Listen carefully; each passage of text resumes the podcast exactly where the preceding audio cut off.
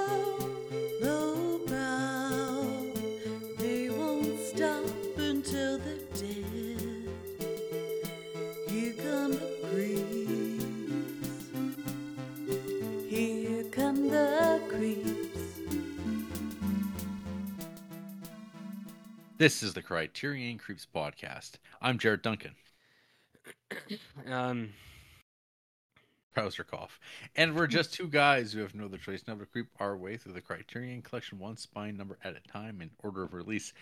This week, we're unleashing our inner dancers as we watched uh, Spine 406 in the Criterion Collection. Martha Graham, Dance on Film, presented by Nathan Kroll, I guess. Um, what? Yeah, I don't know. We'll talk about it. But first, RJ, are you still dancing? Still, Uh, you still, you still, you still grooving after a, Ye- uh, what a week! What a week! The it was right there for you. The Orson Welles. What do you think of Fellini? He dances. He dances. I've never stopped dancing. I've always had the groove on. Um, More importantly, I think you're kind of. You're, you're just gonna keep on moving. Yeah. do you like to move it? Move it. that what you're saying? Um, I feel like when I coughed, I think you said trouser cough, and I feel like that's a hate crime. rhythm. Is that what you did? You say trouser cough? Can you feel it? Can you feel it? Rhythm. See, I feel like you skating over this is uh, is answer in itself. Yeah. and all I gotta say is you got a lawsuit on your hands, pal. uh, I don't know. Just How hot is it? just because you're afraid that upper management at Pizza Hut's had enough of your shit and you can't you gotta be anonymous. I mean Hey, their union hands are everywhere, and you peop- violate people- that union agreement. people people can go back and listen to the tapes and they'll they'll know who they're talking to. Yeah, they'll know, they'll know, a- but they that's a- never, they never hear what you say off air when you unhit that record button. But I have my own record button, Yeah. and let's just say that Folks, those tapes. Bombs. Lots of bombs being tossed. Yeah, bombs there's a safety you- deposit box Yeah. downtown, which uh, has through- hours, hours of hatred and Is it- vitriol. Is it just bombs A through Z? I mean, there's bombs over Baghdad, if that's what you're asking about. Possibly. That's that's for sure. Yeah. Yeah, one time Jarrett said something so shocking, I had to end the podcast that day. It was Yeah. it was just truly put- hateful stuff. Pushed away from the keyboard in the swivel chair. Yeah. Ugh. Ugh. Actually, so I usually have this like hard piece of plastic under my chair because I'm on Yeah. carpet and I can kind of like Yeah. eep. But uh, uh, we pulled out the exercise bike. Not for me. I don't exercise.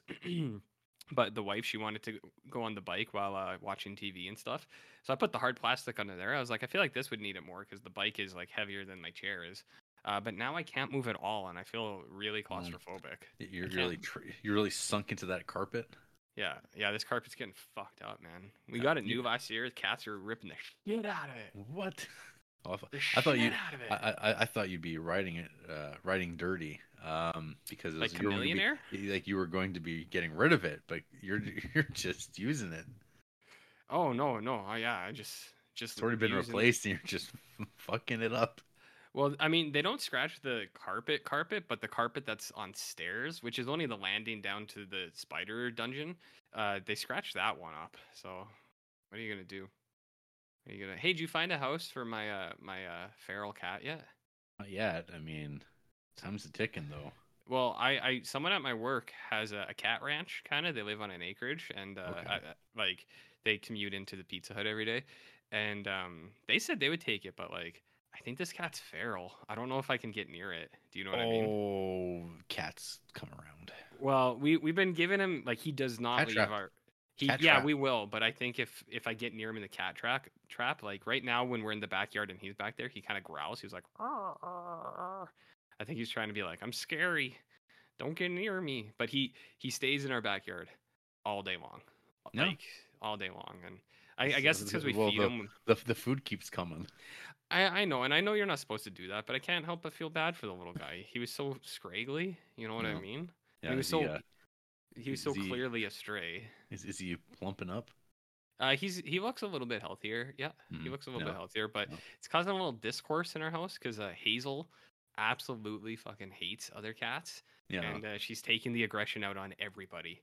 She sees this guy in the window and she's like, "I fucking hate you," but then she'll go over to Winnie and be like, "So well, it's a sticky situation." Oh. Come over one day. You can hang out in the backyard. Maybe you'll uh you'll find love. yeah. Black cat, green eyes, right in time for Creeptober, Jared. Spooky season. That's season. right. That's right. Do you know you can't adopt a black cat in October? Why is that? Satanic panic. Maybe Oh. the rules have changed now, but that's what it was a long time ago. Was uh, they were afraid that Satanists were gonna sacrifice the black cats. sacrifice the black cats. Yeah. No, they, they Yeah. might just wind up, you know, keeping the cats and like. Mm-hmm. I feel I like mean, if if any what better time if, to get a black cat? if if cat? any religious group would be like really into their their cats and like Mhm. you know not sacrificing them, uh, it would be Satanists. well, yeah. I mean, you know the first rule of Satanism, right? Uh, no rules, Uh, no, they actually have rules, but the first rule Oh, is do no ones? harm. do no harm. Do no harm. Yeah, Satanists. I know all about this stuff. I'm uh, Depend dep- depends on the what kind of Satanists we're talking about here. the good ones. The good kind. The devil rides out kind. Yeah. Yeah. The ones with uh, Golgotha, like uh, goat masks and stu- stuff. Golgotha. Yeah, Hey, sure. Everyone does. Hey, where do you draw the line on soup and stew? Like, when when does it become a stew? When does it stop becoming a soup? Isn't it just like how much uh filler you put in to thicken it up? Yeah, but like if I was making a, How much a- how starchy we talking? uh, like it still falls off the spoon, but it's pretty slow. Like the drip. Like, do you know what I mean? Like Oh, when you, when we you we talking we, we we talking about drips now? You were talking about drip, yeah, yeah. Hmm. I'm just curious, and like, I don't know. you- I I mean, I it's it's like pornography. I know it when I see it. can you explain what you mean by that? You you know. Can you start know by stating old- your name and uh, your birthday? You, you don't know that old chestnut? No. I'd like you to explain it. I think it was the Supreme Court of America. Like, I know when I see it. Here I go. Okay. I'm I didn't get any of that. no no full. Froze. So Oh dear. I believe it. Whatever you said, I'm sure it was uh, Yeah, meaningful. absolutely. It really will Yeah. change minds. I think. Yeah. We'll see if Craig bought uh, per, uh, kind of like uh, keeps up and allows this to happen tonight. Okay. You know what I mean? Uh, I don't know. This was apparently Jacobellis versus Ohio. The "I know it when I see it" line. I Uh, I see it. about obscenity. I feel like if you're saying something like "I know it when I see it," Oh, something yeah, you're- bad has already happened. The Supreme Court of the United States rulings concerning obscenity in the public square have been unusually inconsistent. what a shock. What do they mean Ja- unusually? Uh, I don't know, unusually. So Jacobellis versus Ohio, 1964, narrowed the scope of the Roth decision. Justice Potter Stewart, in his concurrence to the majority opinion, created the standard whereby all speech is protected except for hardcore pornography. As for what exactly Hardcore? constitutes hardcore pornography, Stewart said, "I shall not attempt uh, to today attempt further to define the kinds of material I understand to be embraced within that shorthand description, and perhaps I could never succeed in in intelligibly doing so. But I know it when I see it, and the motion picture involved in this case is not that." The film in question was Louis Malle's The Lovers. Oh, really? Well. Interesting. No, Hard to remember that. Interesting. The lovers. yeah, remember The Lovers? Remember Well, I do. I I think it would have been better though if they had like uh, some sort of play on actors and like playing the same role or not playing the same role and like you know what I mean. Um, I mean, how could you remember The Lovers? We haven't seen it yet. Yeah, I remember the lovers. But it's Hardcore pornography. hardcore. And then what? Yeah. What, what was the follow up? Uh, Porn. porno. Porno. So you're unsure about where to draw the line with soup. Yeah, same thing. stew. I, I I think that uh Justice Potter Stewart might feel the same way about soup and stew. Because he you, talks uh, like an Ohioan uh, An gentleman. old Southern belle. oh, oh, Ohioan. you sound is like a Southern Uh, belle. our, our folks from yeah, that's what I just said. yeah. yeah. I thought you I said wonder if our, uh. We, we, yeah, from Ohio. Ohioan. We have a couple of those. Do we? Yeah, we do. We have some. What? Oh you don't. You don't know our listeners, RJ. They're gonna be real sad. Oh, I know we have people from Ohio. I just don't know. Like we even have, we even have people from New Zealand. that's not true. I, again, That's not even a. That's not even legal. he's back. Did you did you In know which this? form? In Discord form. Jarrett, what's Discord? Why? It's one of the fastest growing social media platforms in the world today, RJ. Oh yeah, what Pizza do you find Hut. on there? Pizza Hut? Uh, you find out such cool things as Smash the TV has signed back up. Interesting. He's come clawing back, They crawling through do, the eh? mud, except crawling Josh through- Frazier. He never through came the back. He, he never came. I didn't mean to the Discord. I just meant uh, uh, to the podcast in general, in podcast form. Do you know about pod- pods and potentially pogs? Yeah, posting posting hot takes already. I see. Who me? Nope, not you. You don't post at all. What on the Discord? I post all the time on the Discord. Not enough. I'm one of the only guys posting hardcore stuff on Discord. Hardcore stuff. Yeah. Whoa. Like, have you seen what I've been posting lately? Did you see hey, what but I? RJ, okay, so say someone Yeah. wanted to see some of your hardcore posts. What would they have to do to see it on Discord? for the low price uh, for as low as but not there but there is no maximum but there for a minimum of at least uh, one dollar uh, american currency i believe so if you live outside of america you might have to No. compensate like do like five or something but like one dollar a month you can be part of the discord uh, you go to patreon and you sign up and then we send you a link and then you're part of this community of people who post um, things that are borderline uh, hate crimes on uh, channels such as the creeping uh, stench and uh, foods and snacks uh, and uh, my personal favorite the smoke hole. No, i posted in the smoke hole the other day. Did you see it? I think I did, but I, I don't recall it. I have to click on it myself to find out what you're talking about. because i felt like this Oh, was really speaking to me Stogies. Well, so the you see the subreddit, and then you see why it would like how it was recommended to me. It says because you've shown interest in this community, and I have. I have shown interest in that community. Yeah, the smoking community. No, that this one was on burgers. Oh, I, I it just popped up one day. It was like burger pictures, and I was like, yeah, I'll look at some burger hell! pictures. He went hello. I went, oh. so we had some burgers there. We have the video game chuds. A lot of them are up in uh, up in Aurora because uh, the show that you probably wouldn't like, Nirvana the band, the show is, and Mega sixty four had a uh, a joining, which is pretty uh pretty outrageous, Jared. W- would some call it epic? Some would, some would call it that. There's talk of Death Stranding being playable on the iPhone 15, which I find outrageous. No. My PS5 controller couldn't go for more than an hour and a half without its battery being drained because how much of like feedback was coming through that thing. So like iPhones are going to be exploding when this game comes out. I don't get it. Uh, I think people will be exploding in their pants. When, Well, when they I- get when they get to download it and play it and experience it for the first time. Speaking of pants, I, I see uh, friend of the show Lawrence just said something about going bam bam in the ham, and that's a quote from him. So you guys can you guys can piece that together. However, you, what, what, do you remember what that was in reference to? oh, I remember. I'm choosing not to Okay. talk about it directly. Yeah, but hey, you know what though? Uh, it's got to be said that if Creepsville, uh, it's your one-stop shop for uh, news stories about Timothée Chalamet. I also mention that as well. Yeah. He's he's uh yeah he's he's made some powerful enemies here in Creepsville. Uh, who do you think has more? who do you think is more universally disliked through the podcast and the Discord? Timothée Chalamet or Matthew Broderick? Matthew Broderick, the the mascot.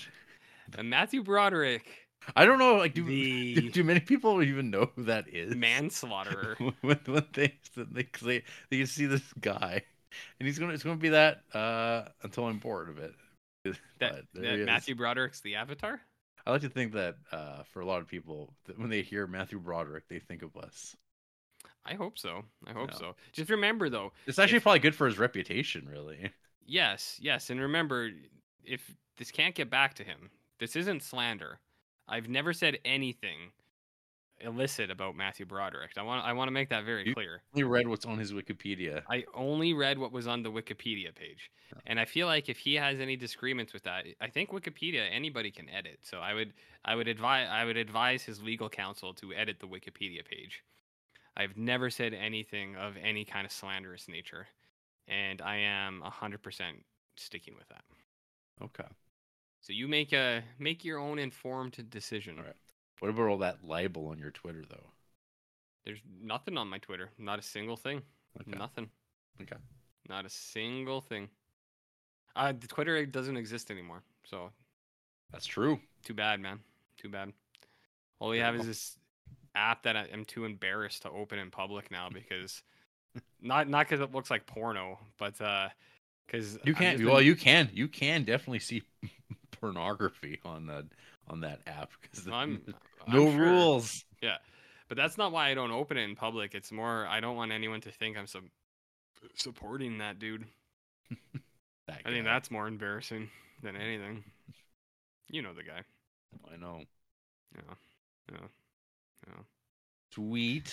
Anyways, let's blow ass. Am I right? All right. Hey, um, Mm-hmm. um, I, I want to read. I want to read a couple emails we got from Excuse me? From uh. I'm sure what I'm like. I know I'm I'm breaking the rules here, but I think this is very important Okay. because uh we got we've received two emails in the last four days. Uh, the last five days, I guess, Okay. Um, interesting. from a Christian Sorensen. From the Christian Sorensen? yeah, from Potter app. From the the Potter app? Uh, this email was entitled "Podcasting Masterclass." Oh, this sounds informative and potentially uh rewarding. Are you, are you us. ready? to- Are you are you ready to get cash, RJ? Uh, that's all I've ever been doing. well, it begins. Hey, ever wonder how to tap into insights that can accelerate your growth? Our Uh, yeah. platform, Potter app, has 20 or sorry, 2B data points revealing the secret sauce behind Oh, wow. successful podcasts. Our own podcast, Podcast Growth Tactics by Potter, Mhm. is already seeing a surge in listener engagement and downloads through our insights. But We initially re- yeah, surge. We initially reserved our upcoming masterclass only for Potter app users, but Oh, wow. sharing is caring. So we opened it up. Want to join in? incredible. Think of it as a free masterclass in podcasting with a side of FOMO. Interested? Cheers, Christian. I don't know how you couldn't be Hey, interested. do you think do you, do you think Christian has a Deathly Hallow uh, tattoo? Oh, I guarantee Christian is a server at Chili's or Applebee's, and he 100% has the Deathly Hallows tattoo. Have you started? Have you gone to a restaurant since No. I brought that up? As soon as you go, I Uh-huh. guarantee you, three out of Yeah. five servers in that place will have that tattoo. Yeah. It's just, it's it's uh, it's one of I'll- nature's I'll- few I'll leave- absolutes. I'll leave it to the uh, the Catholic school graduates to to do this work for me. To do, uh, well, I to, mean, like, I, I told you, like really the work. s- like like observe, really look at their servers and like Well, it's witchcraft. You got to be on the on on the. No. You got to be looking for witchcraft wherever it is, because uh, we crusaded about this a long time ago, and I feel like we Um, maybe you, missed a you inqu- well, you you inquisited. Yeah, there was some inquis- inquisitors, Yeah. some witchfinder generals, and things of that That's- nature. That's right. yeah. Yeah. So, So, uh, maybe hey, the job's not that- done. That's not all Christian had to say. He got Oh wow! he got back to us a few Oh, days huge. later. Just circling back on the invite to our podcasting masterclass. Still interested? It's like, hey, dude, I wasn't interested. No, he's just circling back. He's just circling. But are you still? You're still interested? You're, uh, you're still. You're still coming, right? We can help you two to three times your listenership. wow. Increase sponsorship deals by forty percent. Oh, What's- huge. What's forty percent of zero, RJ? And think- achieve a twenty percent boost in listener engagement. Honestly, Incredible. it's too good not to share. It's a zero dollar roadmap to taking your podcast to the next level. Last call for boarding. what do you say? Best Christian. Uh, hey Christian, fuck yourself.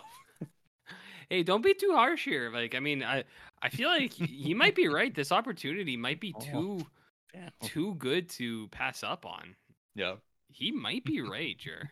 Mhm. This sounds kind of incredible. Like, I'm kind of mad at you oh, for not Sleep, sleeping this on option. sleeping on this deal. Yeah, I'm. If anything, I think you're at fault here. It is a free masterclass, RJ. Well, you know, I, you know what they say: the first taste is free. Yeah, I learned that from watching The Shield, Yeah. season one through seven. That's right. The first taste is free, buddy. But then, then you gotta pay. You gotta pay. Well, we do have an email from a real email from a real person, Keegan, uh, but it's gonna have to wait. Until emails are read for real. Cr- cr- Yeah, that's right. Is there any time sensitive material in there? Like, if you ever got an No. email that was like, "Please, you I'm must trapped. help. I'm, in a trapped. I'm tra- situation." I'm trapped in a bank vault and I'm running out of air. You are the only uh, email I could send. Should Please, have need help." used should have used your remaining data better, jackass. And then I and then we'd say, well, we'll read about this next month. That's right. Yeah. Wash our hands of this negligence. I feel like it wouldn't be our fault though because we're we're pretty explicit about our our um podcast rules. Do you know what I mean? Uh, yeah, we. Hey, you know what? You know, some places they're about no rules. We're about rules. Well, we're about- rules and law and order. A little bit, a little bit of decorum. Law and order, Jared. Gary- That's what we do here. Carry yourself better, okay? Who you or me? Everyone, you especially. I've done nothing but good things for everybody. Yeah, yeah, yeah. Anytime I've I've been asked to do good things, I've done nothing but good things for everybody. Mm-hmm. Yeah, remember that one good thing I did? That's pretty great. It was pretty great. Yeah. Yeah. Yeah, yeah. So, anyway, RJ, let's, Yeah? let's let's keep this one short this week. What you Okay. been uh what you been creeping on? well, Uh, oh, Jarrett. oh man. Um, what was I talking about? were you watching Ch- Chevy Chase films this week? Well, Jared, I was in Chubby, fact Chubby Chase. walk- watching some Chevy Chase movies this week. Uh, I also More than uh, one. Uh, no, just one. I watched another movie too. It just got buried in my Martha Graham uh, binge sesh that I was binging on the weekend. Um, but let's talk about Chevy Chase. You ever heard of a little film, Jared? You might have seen this in theaters, perhaps. Came out in the '90s. Starred Home Improvement's star actor Jonathan Taylor Thomas. Oh, That's right. Oh. I'm talking about Man of the House, you know, Chevy Chase. I did not see Man of the House Ever ever. or just in theater? Never. Were you not a Home Improvement fan? Uh, I, I You never no, TGIF'd with your family?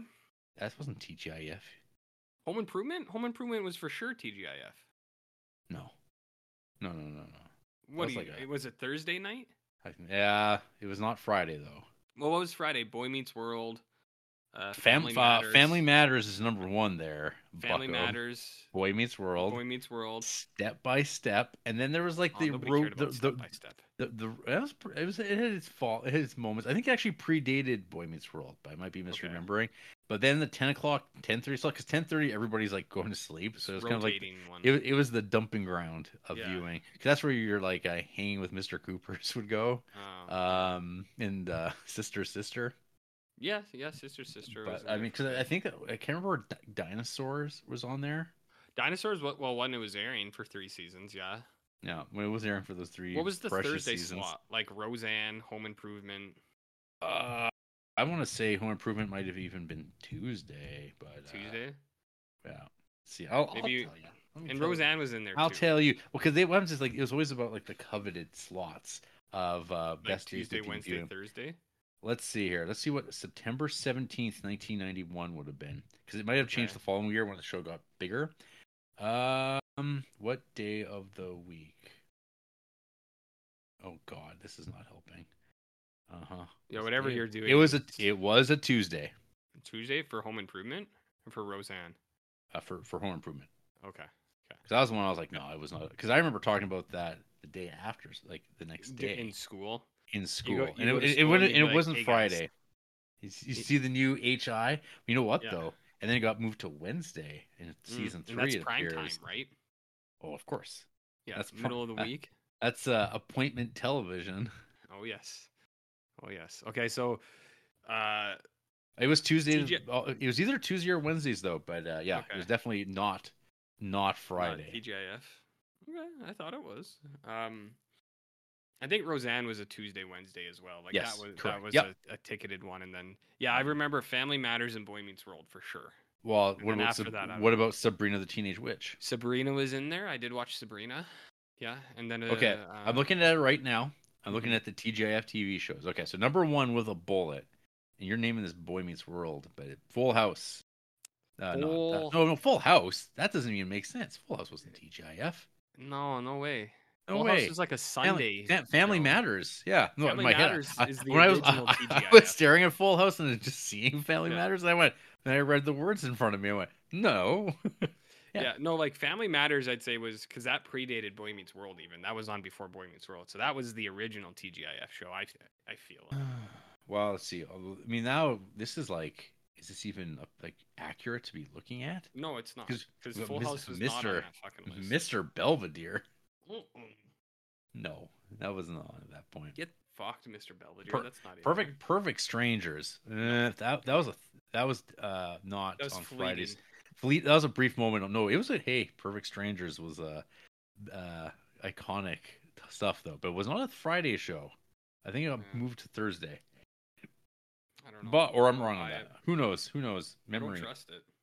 can't be trusted. But yeah, there there it is, hanging with Mr. Cooper. Okay, so in my mind, now that we've mentioned it, my mind, I think it's Family Matters, Boy Meets World, Sabrina. Uh, that's that's the lineup Yeah. that plays in my head, and Oh, maybe this. something else. Oh, look at this. Uh, there, there is Lar- there's Larry and Balki during an interstitial for TGIF. So there was a period of time where it was on Fridays. Okay. Okay. Um, yeah, that was uh, good A stuff. slice of life, eh? Real, yeah, brings you back. So, yeah. So, anyways, you know the star of Home Improvement, uh, Jonathan Taylor Thomas. Yeah. He's in this movie with bleached eyebrows. They bleached his eyebrows for this movie. Have you ever seen anything like that? I, I I'm sure I have. Okay. Yeah. And what did you think about it? When I see bleached eyebrows, Yeah. it's a lot of work. They like bleached his hair because he's supposed to be like a beach bum, kind of. He lives in Seattle. Uh, Oh, So, anyways, uh, Jonathan Taylor Thomas, Randy, as we we all know him. Uh, his, his mom is Farrah Fawcett, who Ah. I, I I did some uh some light sleuthing, and I didn't know all the stuff that happened to Farrah Fawcett in the later years of her life, which I'm going to explain to you because it's relevant to this movie. Okay. So, uh, Farrah Fawcett's his mom, and uh, the movie opens with uh, uh, Randy. I'm gonna call him Randy. With Randy's dad abandoning the family and just waving out the car as the car drives away, and that's how this movie opens. So Snow Dad better than No Dad. Remember that line? That's another classic. Uh, I, I do want to mention. So, it's talking about Perfect Strangers. It yeah. originally it originally aired for uh, six episodes on a Tuesday. It moved to Wednesdays in prime time in '86 until '88. For the last two years of its run, uh, no, actually for another couple years, it was on TGIF. I think to maybe bring attention to Friday night lineup, and Mhm. then and then it uh then went to Saturday. That show was getting shuffled all over. Man, Hmm. Bronson Pin- Pin- Pinchot can you can't just draw him anymore like you used to. no, No. Anyways, why not? Continue telling me about Man of the House. Okay. Uh, what was I saying? Um. Uh, oh yeah. So the movie opens with the dad abandoning the family. So uh, Randy is like, he's like, who needs dads? He's like, it's just me and my mom hanging out at the beach in Seattle. He's like, she's my best friend. And then uh, it's like anytime she brought a guy home, it just it's like a montage of them like laughing at guys trying to impress him. He's like, they were all duds. And then one day she came home and said, I'm getting married and he's Oh. moving into the house. And here shit. Ben- comes little Ben, Chevy. li- little Ben Archer. Ben Getting- Archer. Well, Randy. Randy Tom. Uh, he's, he's getting pushed out. Yeah, he says, This guy wants to marry my mom? He said, This National Lampoon looking guy right here, this Chevy Chase? Not a chance, pal. Hey, Ron Canada is in this movie. Ron Canada is in this movie, and George Wendt. Oh, I And, know. uh, that other guy- there. The other guy who's like a classic, like 90s dad guy. I can't remember his name. I should look it up. Do you know who I'm talking about? The other classic 90s dad?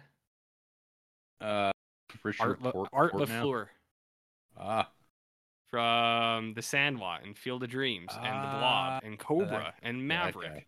That dude. and yeah, Art LaFleur.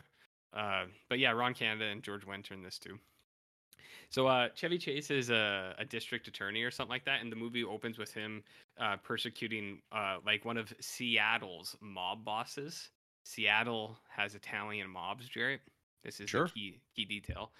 Uh, so then Chevy moves in, and then Randy's like, "I'm gonna chase this guy out of here, cause ain't no one dating my mom but me." That's what Randy says. Um, so Randy's like, "I want this guy out of here," and what he decides to do is to do it. There is a kind of uh, there's like a club. It's not Scouts. It's the other one. They're called like. They, it, it's a word I can't use right now, but it's an indigenous club for First Nations peoples. You know what I mean? That's what that's what it's called. That's what it is. Yeah. So Randy joins it, not wanting to do it. He's just he's like, this is the dorkiest thing I can think of. I'm gonna do this so that it chases this guy out of here. And uh he joins, and that's where you see uh um like all those dads. Uh not Ron Canada, he's um Chevy Chase's boss, but all the other dads like George Wendt and stuff. And a dude who's very much like uh what's that um Italian guy from the Jarmusch movie, you know, very expressive from Life is Beautiful. What's that guy's name again? Oh, Benito. Uh, Benito yeah, Benigni. yeah. Ben- Not Ben- him, but the American counterpart who's also mute. That guy, like this guy is acting like R- Roberto Benigni. Mute. Um, yeah, he doesn't talk. He's not deaf. He just doesn't talk. He's like a mime or something. So him and then uh, Lafleur and uh, George Wendt, they're all the dads, and all their sons are there, and they they do things like uh, raise teepees and practice archery and uh, look at plants and stuff like that. And at one point, uh, they bring in uh, an actual like First Nations guy, and he shows them how to rain dance and stuff. Chief Leonard George. Chief Leonard George. That's the guy. That's the guy. Uh, they call him. Uh, his last name is like Red Crow in this because it's like Northwestern, right? So Red Crow kind of fits into that. Um, I can't remember what uh, tribe they said he was from. It's like not not like an Al- Alberta, Montana one, but like a Washington one, like that. I can't remember what the. I've never heard it before, but A- Andy did. She's like, "Oh yeah, those guys are from like Washington." I was like, "Oh, never heard of it before." Um. So, anyways, uh, Jared, Or, you or was know- it uh like Coast Salish? Yeah, something like that. Yeah. S- yeah, yeah, something like that. Um, but anyways, Randy's not liking it. Chevy's not liking it, and uh, but then Chevy is kind of he he figures out Randy's trying to get him out of there, so he's like, you know what? I'm gonna lean into it, and I'm really gonna go after this, and uh, he does. And guess what, Jarrett? They start having fun. Oh and man. male bonding ensues. You know about Man. male bonding? Oh, I, I only know of it because I listen to the Criterion Creeps podcast. Oh yeah, oh yeah. It's, a- male bonding. So they start having fun, and uh, and then eventually, um, Randy's mad at Chevy because the mob tries to kill him one day, and so he's late for the canoe trip. But Chevy doesn't tell them that because he doesn't want to worry the family. And then they go camping, and then the mob, the Italian mobsters, come out camping, and they try to kill the entire like uh, the entire club. So like all of the dads and all of the ten year old kids, they're like, "We'll kill you all, suckers." And uh, but then they use their like First Nations training to uh, assault the uh, Italian mob. So they shoot bows and arrows and tomahawks, and the the mob guys are always like, "Look, he's got a bow and arrow." Oh, but it's like. They, they just see them like shoot them like through trees like with that much force and impact it's like i feel like you should be scared of this you know what i mean but they're like, "Oh, what's he gonna do? He's got a bow and arrow." Oh, oh. Yeah, I wonder if you Um, saw uh, uh, Corey watched House of Gucci. Mm. Uh, and his the, the rare uh, tag uh, he popped onto it. Mamma mia, pizza pasta. Mamma mia, pizza pasta. Yeah. Oh, So uh, I, I got a follow up just saying, uh, what what what did what offense did this film bring that uh actually had you use a tag? And he's like Adam Driver. That's what. he, he looking for the pizza. Yeah. The pizza pie. That's good. Anyways, they as defeat the Mar- Maurizio. Maurizio, Maurizio, good. Oh, oh, I guess Adam Driver trying to be RJ. Maurizio. It's an, an Oh, offensive Italian stereotype. Wait, what I do is not offensive because it's never racist if it's against Italians. Go on. I that's just something I read on Wikipedia. So it's not my own personal opinion. Ah, it's just yeah. it was on it was on a Wikipedia I this- read. This, this- this is what we call the uh, the the Broderick Gambit. That's the No, name of I'm- the star. That's that's the name of the uh, Star Trek episode Yeah, that's a- starring that's a- RJ. In tr- uh, it's like a it's, a it's a trial episode. it's like a, yeah, but it takes Um, place in a Tholian web because Yeah. uh, there's danger everywhere. That's right. Yeah. Uh, He's talking about the Gabagool. the gabagool. You talk like You, this. you see, Your Honor. Are there any women in the Mm, mm. crowd? Yeah, un, unrepentant. Meet me outside. I gotta show you something. So, uh, Uh, lessons learned.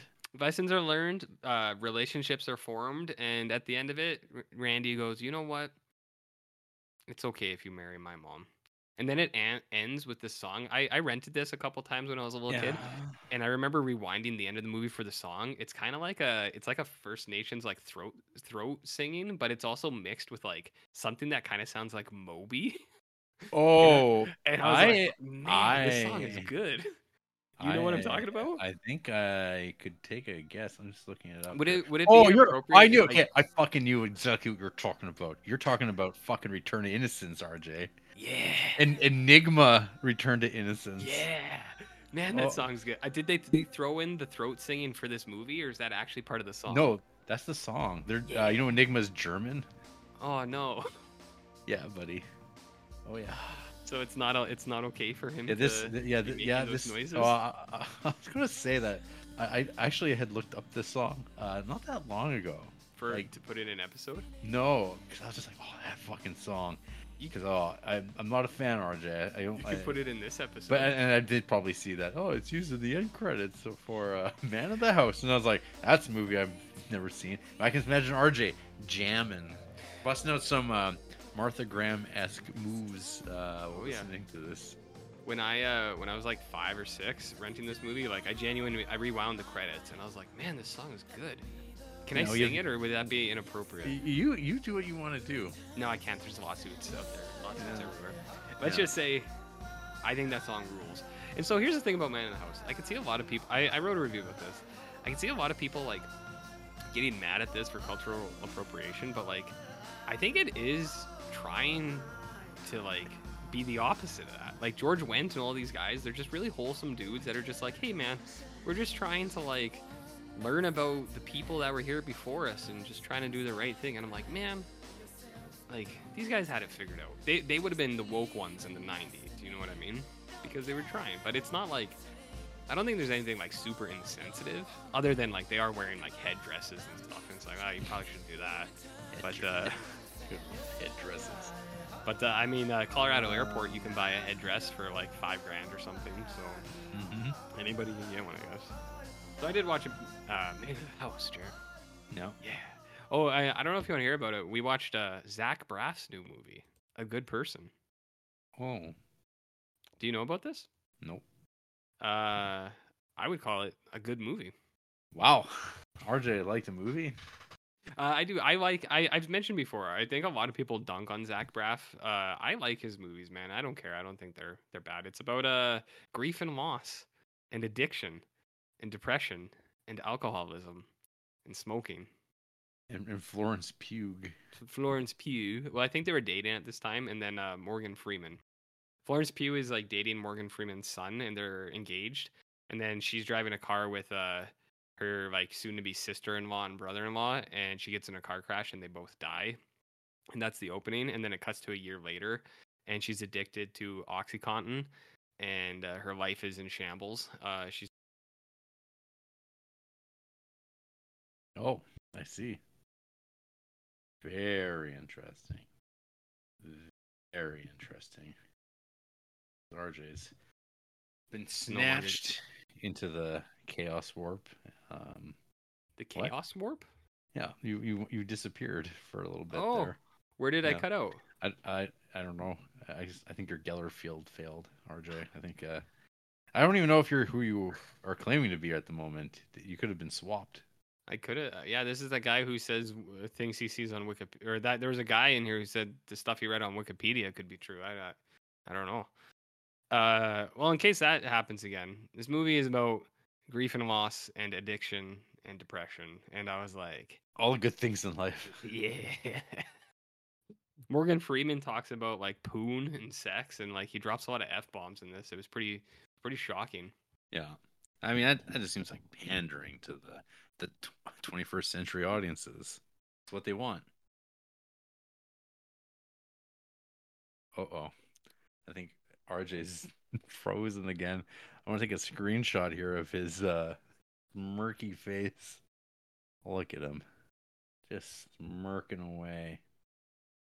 Thinks he's so clever.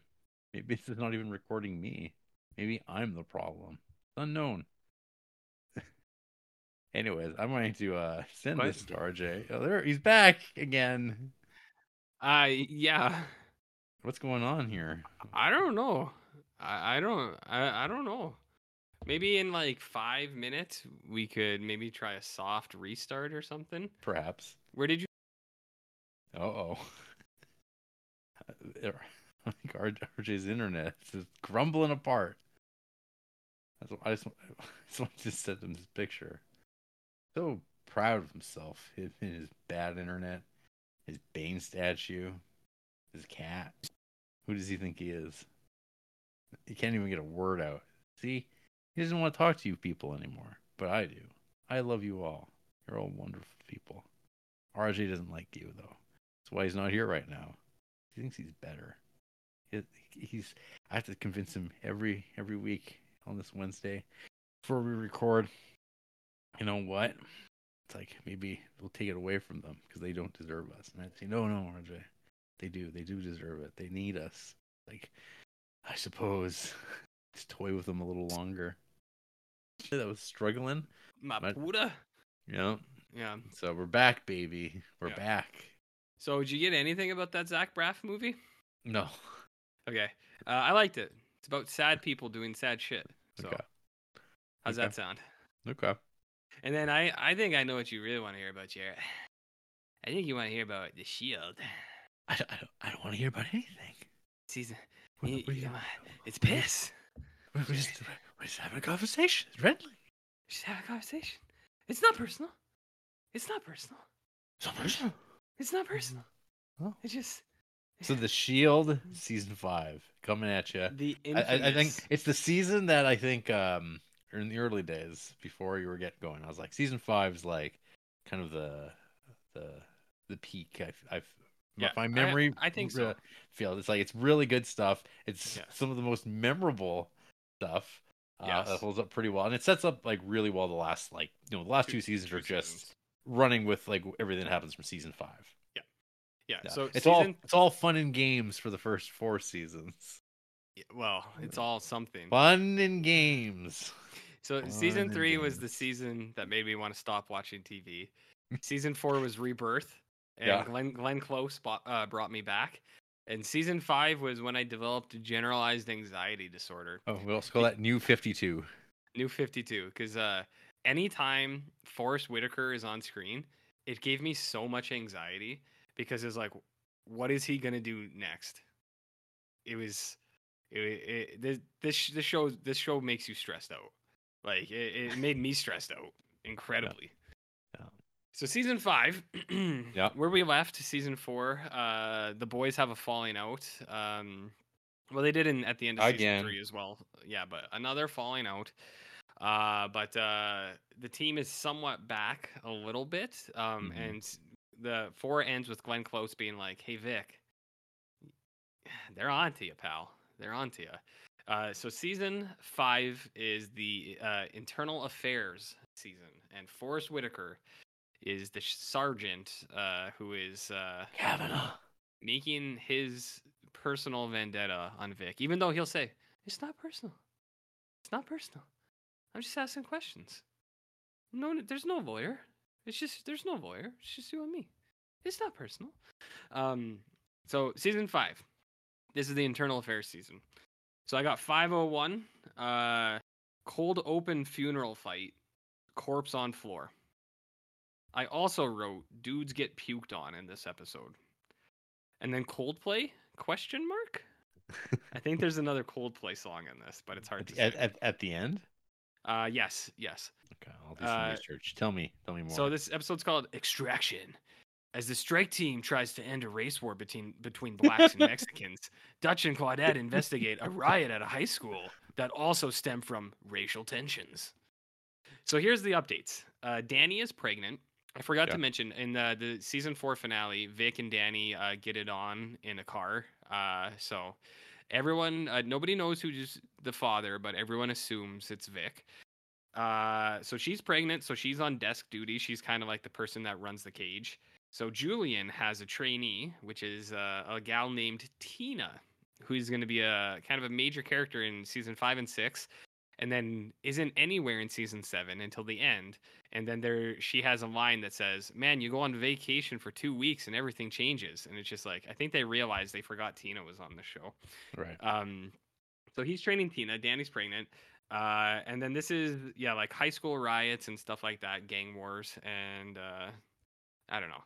the The big thing for this is that Forest Whitaker is here, and he's asking questions. So he goes and he uh, befriends uh, Corinne, and he says he has an autistic son, uh, so he can like talk to her. Uh, Forest Whitaker is o- also going after Lem, and uh, it's not quite known yet, but he says we got Lem for the heroin thing, which was last season. He's like, but let's wait to see what else we can get on the strike team because Forest Whitaker doesn't just want Lem, he wants all of them, and he especially wants Mackey. That's his goal, Mackey. Uh, and we have an interim chief, uh, or interim cha- uh, captain, and that is uh, Captain Billings, who uh, has been on the show, but is from now on going to be a pretty prominent character for the remainder Yeah. of the series. Yeah. But uh, they offer it to uh, at the end of season four. They offer it to Dutch, and Dutch is like, "Nah." He's like, "I'm not going to be your interim uh, captain." He's like, "No way." Well, well, isn't there a thing about the fact that they wanted him because they thought he'd be weak Yes. Yeah. and that he'd be like malleable? And he was like, and he, found that out, and he was just like, no, no, no, no. Yeah. Because like the plan was it was going to be Claudette, and then Claudette makes waves at the uh, uh, like in season four. So they're like, "Well, you're definitely not captain anymore." Uh, and then uh, yeah, they they they want um, Dutch, but uh, Dutch sees through it because you know he's a super detective. Uh, you only have to kill so many animals to get that kind of keen instinct. I I, I hate that's I hate everything got better for old Dutch boy after that. afterwards. No. He's the moral compass now, but you know, people don't forget. People don't forget. Yeah. Uh, the big thing for this is that Forest Whitaker has an interrogation tactic where he holds out juicy fruit, and it's yeah. like a Yep. plot point, and he's just like, he's like, want a piece? And whenever someone says no, he goes, I just opened it. It's fresh. Come on, take a piece. And he says a weak person will take the gum, but a strong person will refuse. Well, this was a this was a, a Lawrence thing for a little while after watching this. Offering juicy fruit to people? Yeah, or anything. Take, come on, take it. Take it. Take it. Yep. It's a fresh pack. Yeah. Uh, Very, uh, so that, easy- very uh, easily influenced. Uh, Yeah. All of us. Uh, So, uh, Shield's impact though.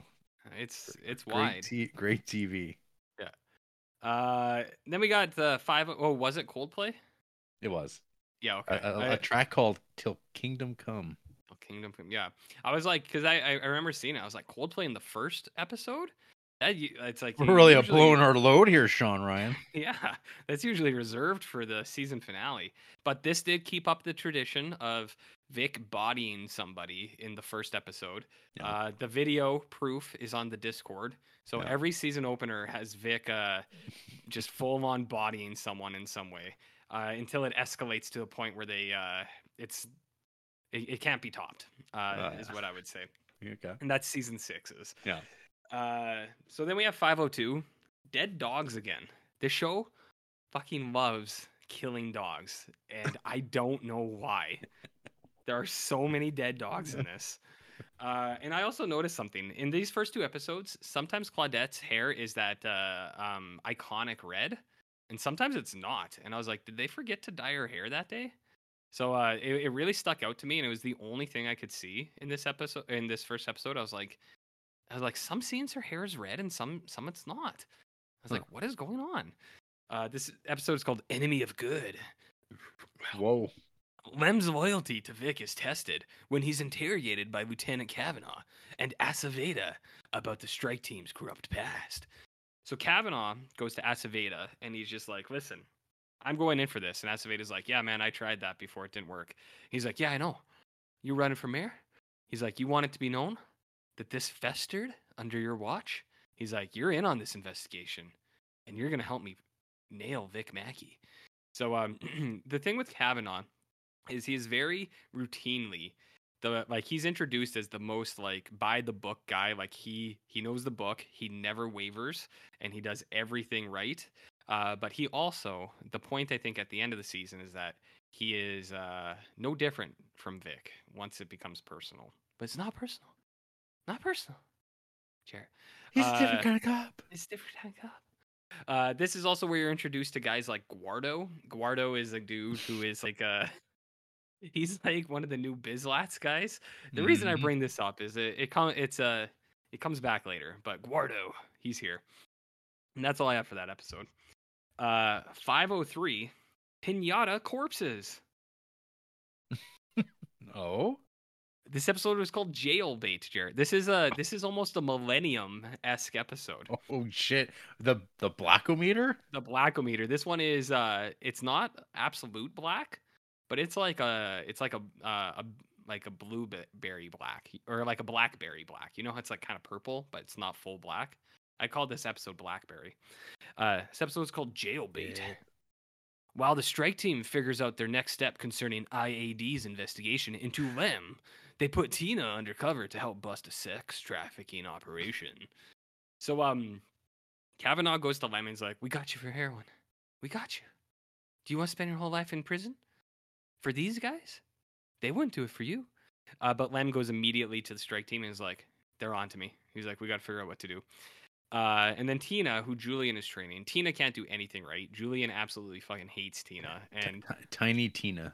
Tiny Tina, um, who I remember from a hit movie called Clock Stoppers. It was a kids' film. I rented it frequently, so you can check that out. Uh, but so they're going to a sex trafficking ring, and they get her to like go undercover, and she almost gets like uh, raped and like graped by a gang and stuff like that. Uh, so uh, she gets rattled a little bit. But uh, what they're doing is it's like a sex trafficking ring, and uh, they're hiding bodies in uh, uh, pinatas and like moving them like across lines and stuff like that. So I was like pinata corpses. So I was like that that would have been a plot point in Millennium, you know? I feel. But it would like it would the cold open would have been a kid hitting a pinata to open it and then like a hand falls out of the pinata. That's what it would have been on Millennium. Mm. Uh so and then in this one uh, the boys start looking into Kavanaugh. They're like, "What do we got on him?" You Know what I mean? Uh, oh, the boys also, I think in the next episode, they lawyer up. Uh, so they get uh, this lawyer named Becca, uh, and she's representing Lem. And Vic is like, she seems good. She should represent all of us. So that's where this episode ends. And then we have 504, another Millennium esque episode, Jarrett. Uh, roadkill umbilical cord baby gets punched to death. The cold It open to this It episode. just keeps getting better. The cold open to this episode is there's a pregnant lady on the street and she's dead, and there's a smear of blood and a trail, and they go, "Where's the baby?" And then they go into the alley, and the baby is dead, and they go, "It looks as if the baby was punched, and it broke its, uh, it's cracked its lungs. Someone tried to cut the baby out, and then they punched it to death."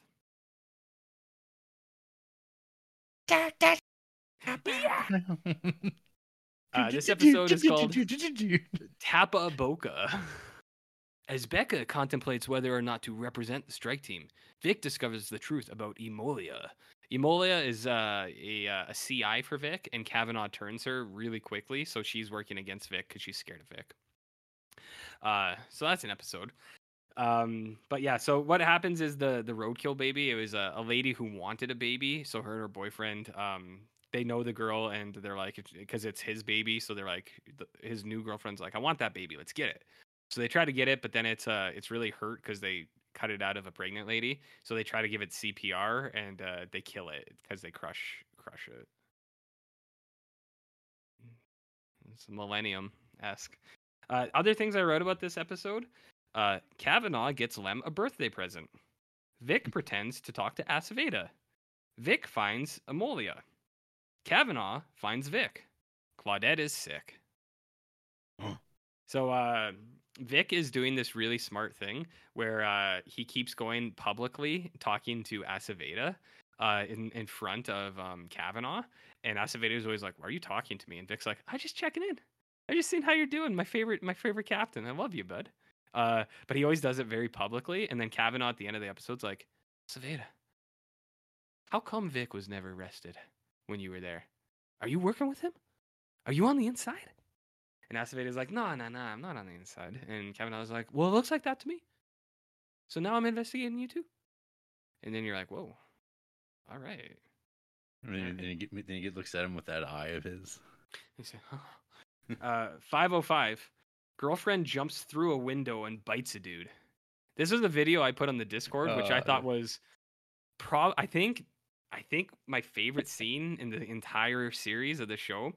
Vic and Corinne are talking in the parking lot, and Vic's like, "Man, these kids got a lot of homework." And there's a lady handcuff, and like she's just getting walked in, and she goes, and she runs, and there's a dude driving by, and he's like, "Do do do," and this lady like breaks her head through the glass, and then starts biting him on the face, and then Vic is like, "Jesus Christ!" and then and then the shield pops up, and it's like, "Cha cha cha!" And you go, Uh, you go, huh? And then you recline in your chair, and you go, oh, He said, "This is going to be a good hour of television." that's right. IMDb tells me that this is a top-rated episode. Do you think it's for one reason? It's for that cold open, a hundred percent. But I've never seen this on IMDb before. Like, it's got a little yellow banner and it says top-rated. Whoa. This episode's called Trophy. Kavanaugh bugs the strike team's clubhouse to get his stalled investigation back on track as Vic and the guys try to end a deadly prescription drug ring. Uh, what else happens in here? So, oh yeah, so he clubs the bug bug bug house. Uh, and then uh, the shitters are clogged again. So the men's bathroom is uh, broken, which is a sign that things are going down.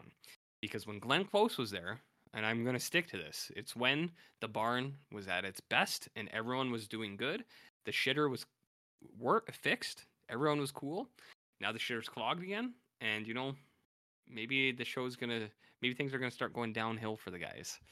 Uh, but they uh they bug the trophy room, but automatically uh. Uh, it's kind of implied that Vic knows, so he gets the lawyer in there and uh, starts talking to them in front of the bug, and then Kavanaugh's like, "Oh, he's like, this is all inadmissible. He's like, we can't use any of this now. He's like, the fucking. He's like, Mac, you got me. So Vic pulls a sneaky. Uh, here's because one. like is, is is is I mean is Kavanaugh trying to like out Ronnie Ronnie? he's trying to get all of them, but But like, but yeah, I mean Ronnie's like the guy. Ronnie is the guy, but Ronnie ends up being the strongest, most uh like he is the all in guy, and he's the Oh, only yeah. one. He yeah. Ronnie is the guy. He's Ronnie. the uh the Ah. ride or die. Well, also, so I haven't mentioned this, I don't think. So Yeah. years ago, back uh, in the God, before social media, there was uh, like forums that you'd Yeah. go on to, and Oh there was this God. one I was on. Yeah, it was like those Delphi forums, and uh, Warren Ellis, uh, the comic Mhm. writer, he had his, and it was like pretty like well frequented. It was a kind of a good Mhm. place to hang out and chat with people who are interested in these things. And then it kind of fell away, but like kind of the I would say more interesting people kind of started their own message board run by one of the guys who actually knew how to, you know, build sites and stuff. Um, and it turned into the V Hive.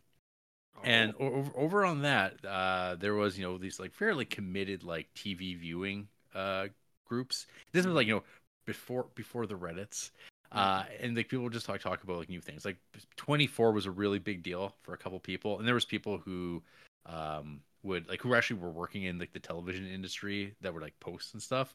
And then one day when they realized that there was uh you know people from like comics uh like news sites who would like read these things and then like post about what they were writing, they just stopped Mhm. posting. Kind of right. unfortunate. But Yeah. back when people always were excited for the Shield, and there was this guy, uh, his name was like Jesse Baker. Oh, This God. dude, this dude loved Ronnie. His like I avatar was Ronnie for Yeah. years, uh, and but he was always like everything when he wrote like his uh, Shield reviews, it was from Ronnie's uh, like perspective. I like like, that. I like that. Oh yeah, he was he was committed. This dude Yeah. uh, was a Almost as committed as Ronnie himself. almost um, Yeah. maybe more so. This Yeah. this person had some um, really public fits, real displays uh, back when about very weird things about comic books. But yeah, he was uh he was on the right page when it came to Ronnie. Um, Yeah. Yeah. Oh, yeah. R- R- Ron- Ronnie's cool because I think like even when you first started watching it, I was like asking like, "What's Ronnie doing? Uh, are you a Ron- Is- Ronnie fan like, yet?" I don't think he really like. Yeah, Ronnie wasn't there yet. He hadn't. Yeah. He wasn't. Yeah, he wasn't like well, fully like realized Lem- by uh, in season one, but now, Yeah. Well, it goes Vic, Shane, Lem, Ronnie. For, for Yeah. the time being. yeah, Ronnie was just like this guy who's like, I'm the tech person. Yeah, this season's all about Lem too, but Ronnie starts to come through here, and then the last two seasons is the Ronnie show. I think, in my opinion. When, when, when you're down to it's like, uh, you know, a few, Vic and fewer, Ronnie. fewer people. Yeah, but uh, Ronnie really uh, he comes through, and he is a ride or die man. Ronnie really gets it. Um, He doesn't want to go see no fucking jail cell. uh, uh, uh, but uh, the the other thing that, that ends in this episode is Kavanaugh gets embarrassed because uh, the clubhouse is bugged, and then like so Vic does the thing with his attorney, and then uh, Vic does the thing too, where he's like, "We're gonna go set up with the Russian dealers, and we're taking a cut." And like he gets the Russian drug dealers in the clubhouse, and then Kavanaugh's like, "We got him, we fucking got him." And so Vic and Shane are there, and they like uh, shoot a guy, and then Kavanaugh goes in. He's like, "Holy shit, he shot someone. We got to get in there," because he kept wanting to wait. And then they go in, and then the guy uh, that they shot gets up, and he's like, "What the hell's going on?"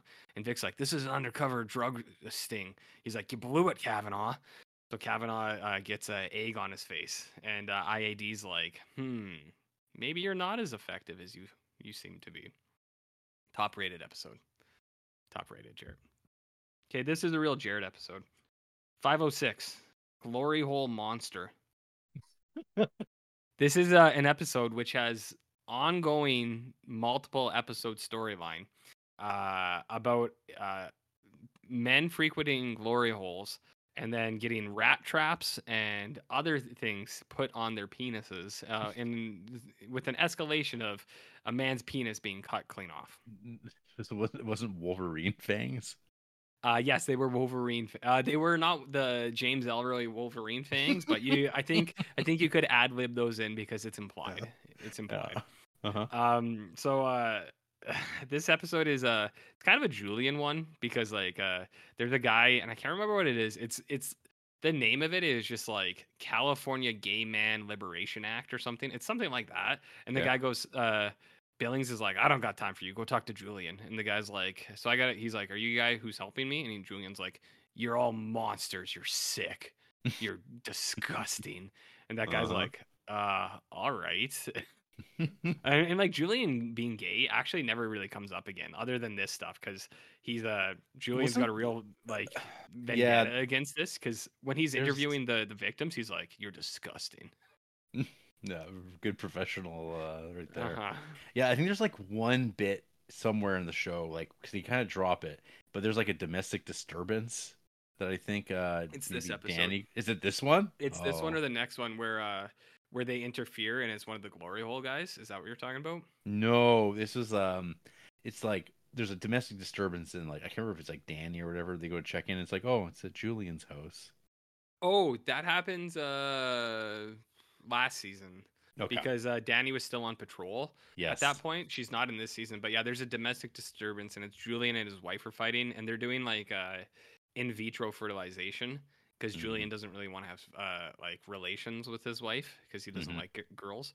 Uh, so that is like a plot point for Julian in season four, and then never again. You never see his wife or his uh, his son his his private yeah or his life. sexuality ever again. This is the last time it's ever mentioned, and it's just because he goes after these. Uh, he just really is very mean to the the dudes who are frequenting the glory holes. He just tells he tells them they're disgusting monsters and stuff like that, Mhm. and you're just like, damn, Julian, it's okay to be gay, man. Just do whatever you want. But uh, that's not Julian's big. That's not Julian's big. Uh, so this is the Glory Hole episode. Uh, this episode is called Rap Payback. The walls close in on Vic when Kavanaugh invades the barn and sets up office. Oh, So yeah. Kavanaugh takes over the captain's office and he's like, Billings, get out of here. And Billings is like, This is my office. and Kavanaugh's like, I'm a lieutenant. I outrank you. Get the hell out of here. So he sets up the office, and this is where Kavanaugh really starts doing his thing. Uh, he pulls in Corinne because uh, Corinne finds out that he does not have an autistic son, and she's like, "You're disgusting. Why would you do that?" She's like, "That's disgusting." That's my Korean voice. Uh, but he pulls her in, and he's like, "He's like, you gotta tell me." He's like, "Mayor," and she's like, "Wives don't have to testify." He's like, "In this one, they will, because what we have on your husband is too big." And she's like, "No, I'm not gonna do it." And then uh, Kavanaugh's like, "Hey, did you see Officer Danny down there? Did you see she's pregnant? Guess what? That's a that's the f- fourth kid. Think he's gonna be autistic too? Vic's not gonna have a lot of money anymore." And uh, like, which it, it isn't confirmed that Vic is the dad, but Kavanaugh's playing Corinne. You know what I mean? Because Corinne takes the juicy fruit in the first episode, so he's like, "I know I can break her." So Kavanaugh sets up Corinne here, and uh, she cracks, and she's like, "Yeah, Vic gave me a, a suitcase full of money one time." And then Kavanaugh's like, "I got, I got Vic because of this." So, glory holes. Am I right? Uh, five oh. Don't, don't trust him. Don't trust them. 507. The boys play baseball while Claudette falls down some stairs. Oh dear. I forgot there. So I mentioned Claudette is sick. Claudette Yeah. has lupus, uh, which is a major plot point for her for the foreseeable future. Yep. This is a, and there's also a baseball match between uh, rival, uh, or not rival, like different dist- uh, d- district precincts, and Yeah. one of the guys on the other district's like, "Hey, this strike team's really good." He's like, "Kavanaugh is a fucking joke." He's like, "Everyone saw that he botched that thing." He's like, "We should get the strike team over over in our district," and Vic's like, "Yes, you should." you should get us over in your district. Yes. He's like, yes. But uh, this is this is mostly a Dutch Claudette uh, Claudette episode because this is um a Clavon episode. Remember Clavon, the black Uh, serial killer? Yep. So he's in here because his sister is missing, and uh, they're like, "You killed her, didn't you, Clavon? You you fucking killed her." Uh, well, actually, no, wait. Uh, his si- the, the sister comes in to the police station and is just like, uh, she's like, "I actually believe you guys now," because that's what they were trying to convince her before. She's like, "I Mm, believe yep. you. He's doing bad stuff. but I'm too scared to go home." And they're like, "Ah, it's okay." Dutch like goes home with with her and searches the house, but then Clavon comes home, so he runs away. And then Clavon comes into the police station, and that's when his sister is missing. So uh, Dutch and Claudette are like, "You killed her, didn't you?" And he's like, "No." He's like, "That's why I'm here, so to help you guys." Uh, and then the sister turns up. They find her. She was hiding because she was trying to run away. So what Dutch and Claudette do, which uh, this happens a lot in the show, and they're like it's police tactic. But uh, again, it makes them no different from Vic. They always lie to the uh, during the interrogations, where uh, they show Clavon a body of someone who looks like his sister, and the reason he's there too is like a woman was just killed and her hair was cut into a little red afro. And uh, Dutch is like, Clavon's targeting, uh, targeting you, Claudette. He's he's sending a message. He's like, you can't go in with this guy. So they show him a picture of uh, his sister, uh, and they're like, "We just found her dead." And he like breaks down, and he's like, "All right, I did it. I killed them." He's like, "Are you happy?" Uh, and uh, he's like, "But I didn't kill my sister." He's like, "I never would." And then they escort him out, and then he, Clavon sees his sister, and he's like, "You lied to me. You lied to me." Uh, and then Claudette's like, "Yeah, but we got you, you son of a bitch." And then she falls down the stairs because she's exhausted Mm, because she has yep. lupus.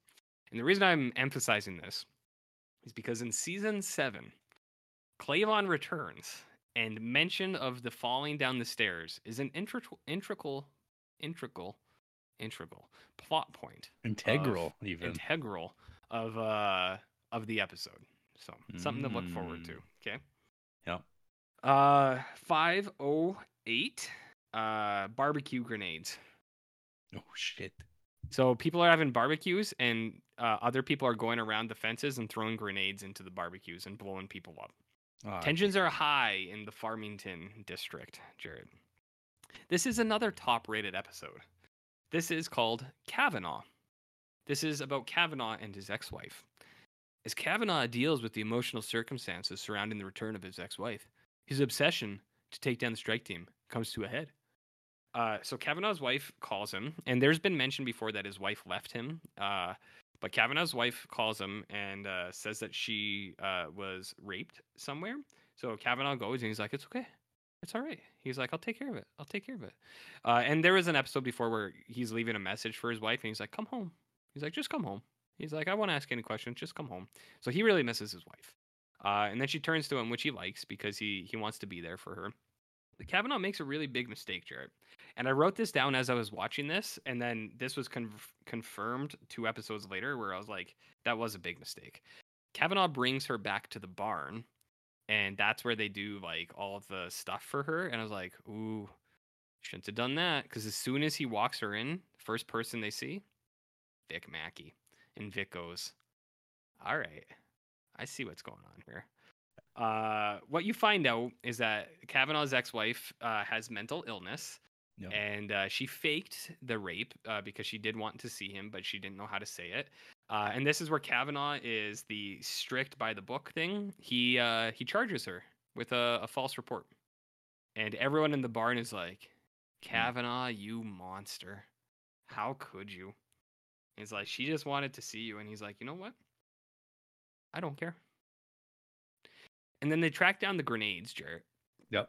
And uh, Kavanaugh's like, I'm going to be there for this investigation. They're like, You're IAD. They're like, You have nothing to do with this. He's like, Yeah, but I'm going to be there anyways. So he goes. Someone throws a grenade at Kavanaugh, and he's about to die. You know who saves his life? Vic Mackey. Not Vic Mackey. Lem. Lem. Lem. Lem. Lemonhead Lemansky saves Kavanaugh's life. Oh man. And Now, now, and now he's gonna send this guy away. And you know what Kavanaugh does immediately after? He Hmm. says, This doesn't clear you. It's something Mhm. like that. Where he's just like, I'm still coming after you, Lem. You're still going to jail. And Lem's like, Fuck. He's like, I just saved your life, dude. He's like, I didn't have to do that. He like kicks the grenade away or something, but uh it's in it it's uh foreshadowing, Jared. Yep. It's foreshadowing. So uh then we have uh 509. Dutch watches porno. And Well, that's it. That's all that really happens here. oh, Uh, but Kavanaugh is getting completely unhinged. Uh, this episode is called Smoked. Uh, with their finances frozen, Vic and the guys are forced to find other means to bail Lem out of jail. Oh, yeah. so I, for- I forgot that. But at the very end of episode eight, right after Lem saves Kavanaugh's life, uh, he arrests him. Because Ka- Ah. Vic does something, and Kavanaugh's just like, he's like, you can't do that. And then he's like, arrest, uh, uh, uh, arrest Lemansky right now. He can't wait anymore because uh, he sees Vic getting away with one more thing. Uh, so he cracks, like Kavanaugh cracks, and he's like, "Go arrest Lemansky." He's like, "We're gonna fucking put an end to this." So Right. like within within the same episode that uh, Lem saves Kavanaugh, they arrest uh, they arrest him because and, and that's why it's a top rated episode, RJ. that's why it's top rated, baby. Uh, and then what he does is he freezes the finances for the rest of the strike team, which causes problems. They have to get cash somewhere uh, somehow. They uh, you know, they, they got to do the strike team stuff to get that cash. You know what I mean? Put, Uh, Jared? put a squeeze out there. Put a squeeze on there. Uh, this is the um, uh, Dick and Grandma episode that I posted in the Discord. This is a Mhm. uh, uh, uh, a series of pornography uh, targeted Oh. at uh, elderly women, or not targeted for elderly women, featuring elderly women. And uh, a guy is killed, and they find out it's the grandson of one of the one of the gals that was in one of these. And uh, uh, Dutch has to watch a bunch of porns to figure it out. of course. Yeah. All right. Uh, then we have 510, another glory hole. They just keep coming back. Keeps bringing up. And then I wrote pumpkins. Oh, uh, okay. I, I realize now. There's a, uh, this episode ends with a Smashing Pumpkins song. And I was just like, is oh, shit. Is, is that disarm? It is disarm. It is disarm. You know what, Jarrett? One time, um, okay, this is a little bit personal, but I used to listen to Smashing Pumpkins on my Discman on the bus in junior high. on my Discman. And one time, this girl uh, who went to our junior high made fun of me. So I threw, uh, I, I had to throw hands with her a little bit. Don't worry, Oh, no one was hurt. Yeah. Uh, no one was assaulted. But uh, I was singing out loud, like not out loud, but I was just mouthing the words to disarm. And there's a line in this in disarm where it's uh, I used to be a little girl.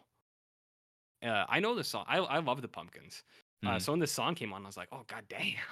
And it just re- it reminded me of this traumatic experience I had where a girl made fun of me. She's like, "What are you singing?" And I was like, "Shut up, John Prindle. Shut up." so uh, I told her, "Shut up." I didn't actually, I didn't hit her or anything. There was no violence, but uh, Yeah. it really made me. It, uh, I was really mad because I was like, I can sing if I want to. Smashing Pumpkins are cool. Get out of my face. Hey. Uh, anyways, this episode is called "Of Mice and Lem." What a fun episode title, hey? Ah, I think everything's gonna work out just fine. For old Lem. Uh, while Lem prepares to plead guilty to the heroin charges, Vic strikes a deal with Antoine Mitchell that will guarantee Lem's safety in prison. Remember Antoine Mitchell, Jarrett? I do. So Lem's out on bail, but Lem is just like, you know what, guys? I am going to take all of it. I will go to prison. I will say I did everything. Just, just, just make sure I'm okay. And uh, he wants to strike a deal where he's like, I need to go to an out-of-state prison, any other state. He's like, but I can't do it here because Antoine Mitchell's guys will kill me because I was one of the arresting officers on him, and he controls all the prisons. So Vic there goes there to like strike That's a well. deal. Why, why doesn't Lim want to go there? It's where all the pizza is. It is where all the pizza is, but not for him. Oh no, Not That's for not- him. That's very selfish of Antoine Mitchell not sharing that pizza. Yes, he would not share it with uh with Lem. Uh, but Lem's whole thing is like he's talking and he's just like he's like I'll like he was talking to his lawyer. He's like I'll surrender, no problem. He's like I'll take all the heat. He's like I just need. He's like I'm from Washington, Seattle. He's like can I go to a prison there? And they're like well we don't really do that. And he's like but you have to understand I will be killed if I stay here. And then Kavanaugh and Aceveda are real fucking pricks, like always. And they're just like, it's the price of being a cop and doing something you shouldn't. Uh, he's like, they're like, every cop is vulnerable in prison. He's like, that's why cops shouldn't do things that get them sent to prison. And you're just like, God damn. It's like, Lem's the only good one out of all of these guys.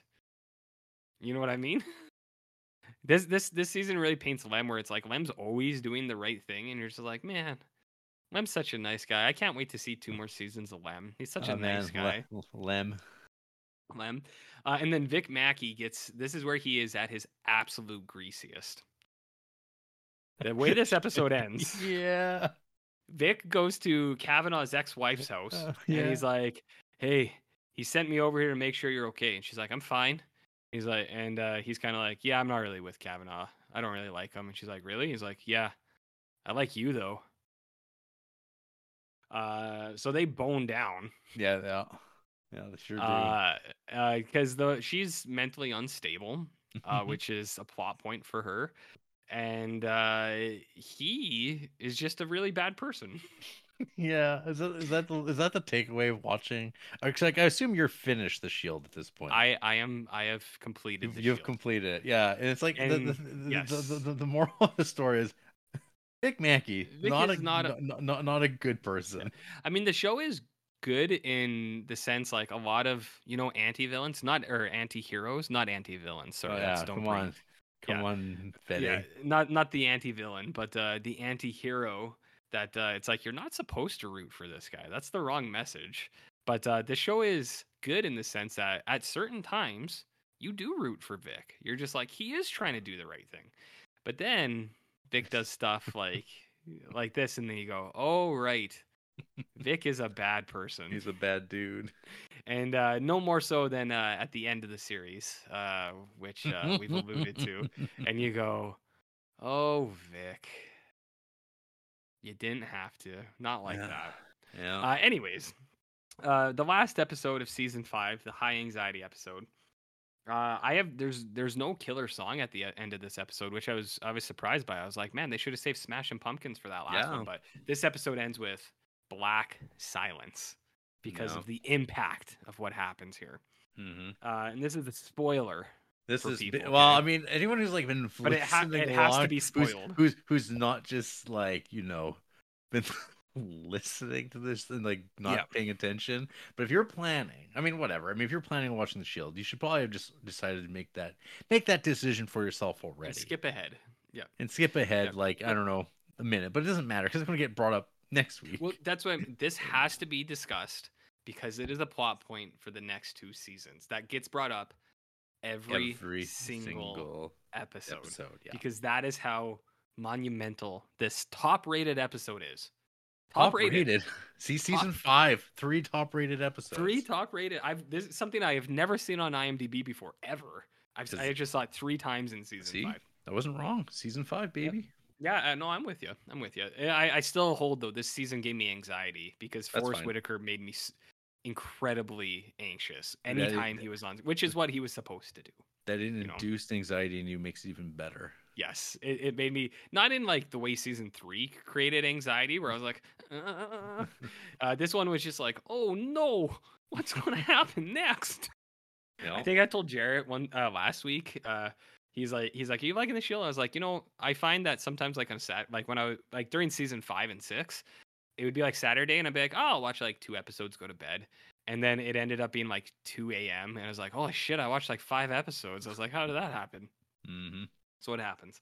Uh, but here's this here's the spoiler.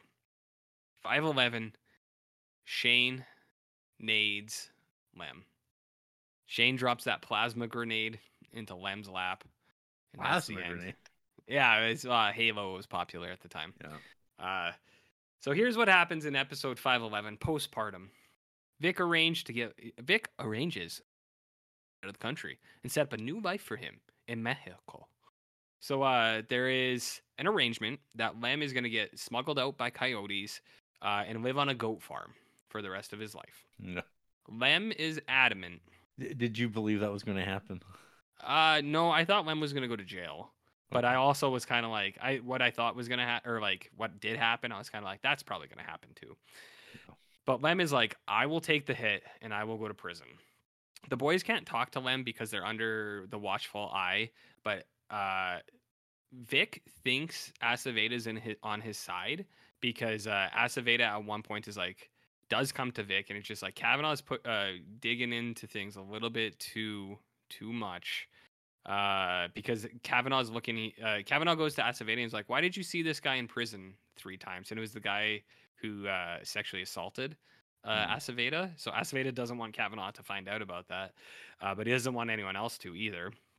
And uh, so he goes to Vic and he's just like, "You got to get rid of this problem." So Vic thinks Aceveda's on his side. He's not, and Kavanaugh's like, "Hey, Aceveda, tell Vic this. Tell him that Lem is cracking, and he's going to turn on all of them." So Aceveda does, and Vic believes him. But Vic is like, he's like, all right, guys, strike team, let's go find Lem, and let's go actually talk to him. Vic and Ronnie have tails, which is documented. Plot point. Shane does not. So Shane leaves, and Shane meets up with Lem. And Lem the entire time says, "I am gonna go plead guilty to all charges, and I will say I did everything. I am going to jail, and you aren't." Uh, Shane goes, "Okay, no problem." He's like, "I wish you didn't have to do it, but okay." But Shane, in the back of his mind, is hearing what Aceveda said that Lem is about to turn. So Shane goes, Are you hungry, Lem? I got you your favorite. I got you your favorite. And Lem goes, I'm starving. So Shane goes, Okay, I got it. Here, I'll give it to you. So he goes to his car and he comes back. He gives Lem his food. And then Shane pops open a grenade, drops it in the car, and then runs away. And then Lem goes, Huh? And then the car explodes. And then Lem is dead. And then Shane cries a lot and he goes, I'm sorry. I'm sorry. I had to kill you.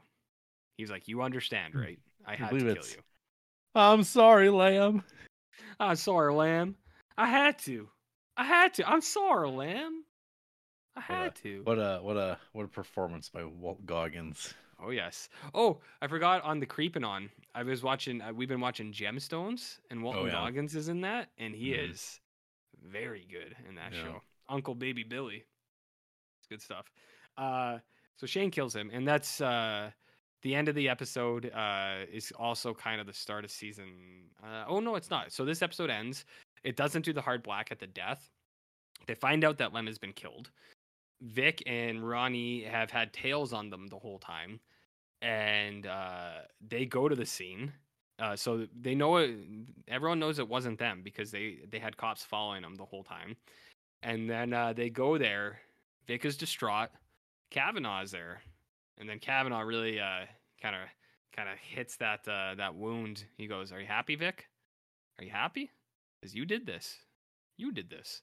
So he uh they fight each other a little bit, and uh they fight each other a little bit, and then Kavanaugh gets pulled in to the chief, and I think it's this episode, right? Like this is this is the piss one. It's not season six, right? I'm pretty sure. Well, it's definitely still fifth season. Yeah. Okay. So yeah, what happens is Well, this is the big. No, this this is like at the be- This is before. Okay, piss. Yeah, you oh, okay, skipped. no, You skipped piss. okay, that's when that's when they're that's when uh, Kavanaugh messes up, and they're they're gonna pull him off of this. So actually, like two episodes before something, uh, in the Kavanaugh episode, uh, I think that's when it is. Um, I can't remember when. when- RJ here when just completely skipping one of the most iconic moments in the entire series. Yeah, I I figured out what it is. It's in the glory hole episode. Ah, because I'm looking at my screenshots and sandwiched between the piss is Julian saying into a guy's ear homosexual and then uh Billings going Julian come talk to this gay guy about the rat trap glory hole business. So it's in it's in episode 7. If anyone wants to know, it's not even a top rated episode, Jared. what? That's Not even top rated. Yeah, if you want to have a good laugh, um, Yeah. The, the So the reading and conviction which Forest Whitaker gives to uh, the the scene of like essentially it's like yeah what is it? The um the brass are going to Yeah. like wrap It's- things up. They're going to make a deal with it's the Chiefs. yeah the chi- the stupid chiefs. Uh they're going to make a deal uh and Kevin was like I thought we were here no, we're going to go in on this. And He's like, uh he, he's breaking so he's he's Yeah. cracking here. Um and he he goes on to talk about being pissed on and I, like I, Vic I have the exact dialogue if you'd like me to Oh, read it. Sure, you go so, right ahead. I, for some reason I thought it was at the end, but I think it was so um it was Yeah. so uh like significant to me personally. I felt like it was a season closer, but Yeah. the, the way the season ends is they fight and uh um and then the season ends Lem is dead. But uh so in episode 507 and and I'm going to try to do my Forest Whitaker here. This guy is just pissing. He's pissing all over us. He's pissing on you. What does it taste like, Chief? What does it taste like? You know what? It tastes like piss to me. And then he talks about piss a little bit more. But the real emphasis, and it takes a while to say, this guy is just pissing. He's pissing all over us. there's this He's other bit. pissing on you. There's this other bit in the speech though too, because he's talking about like what Vic Mackey's been up to today, like what he's already done, and he's Yeah. like, what is he going to do today? It's like today? it's so funny because I, I did find the clip and rewatched it Yeah. a few nights ago because I'm like, oh, Yeah. it's season five time, but oh, because it's like this, this that's implication that like Big to- Mackey's just like this like cartoon character who just does all this horrible shit all the time. It's like, what else is he going to do today? You're like, that's a fair question. It what else is. is Vic going to do today? Like, what other uh, abuses of power and authority is he going And- to get up to? And we're gonna root for him the whole time. And see, that's the thing. Kavanaugh is right the entire time.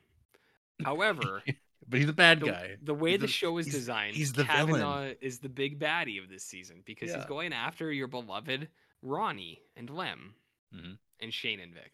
Uh, he's going after the strike team, and so he is the bad guy. Yeah, because it's not like oh, it's the you know Vargos, the foot collector. It's not uh, yeah, you know weird like pedophiles uh, branding children uh, that you have to like that Vic Mackey's pitted against. Like no, this guy's like the one who's trying to you know arrest Vic Mackey for killing police officers and Mhm. everything else that he's done. Yeah. Yes, yes. So uh yeah, I mean and that's what I mean. The show is good in that in that sense that like they the bad guy is who you root for sometimes. And the good guy is painted like the villain and you're just like like Kavanaugh doesn't do anything wrong until season 6 and that's where Kavanaugh kind of goes a little bit like where he shouldn't. But uh yeah, th- this entire season, he's always doing the right thing just man, Vic, he's he's just so good. He's so good, and it's like in season seven, he uh, he has a talk with someone. He says, "Your pro," he's like, he's like, your biggest uh, flaw is that you think you're smarter than me, and you're not, because Vic is so fucking smart, And, and he willing to- actually, I mean, he is. He does he's willing to go the distance. Yeah, he will do whatever it takes. If he needs to shoot a pregnant lady and a five year old, he'll do it. He's got no problem with that. He'll do whatever he needs to do. It's no problem. Know? Uh, it's not personal. It's not personal. I think that's before the pissing thing too, because they're Yeah. like, "You're getting too personal on this." It's not personal. What's he gonna do today? What's he gonna do today? pissing. It's pissing all over us. uh, good times. Yeah. Good This is- times. Season three top-rated episodes in season five, Jared. That's three. right. That's and I'm just scanning season six.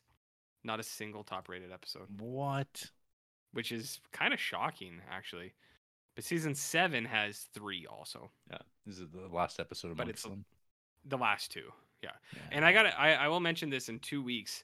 Uh, Amazon Prime fucked me because they have something really weird where the last episode, uh, um, whatever they did, they don't present it right. They show half of it and then it ends, and you go, oh, there's another episode left, and then uh, the next episode is like the big epi- like the long episode, and you're like, oh man, yeah, we got an hour and a half.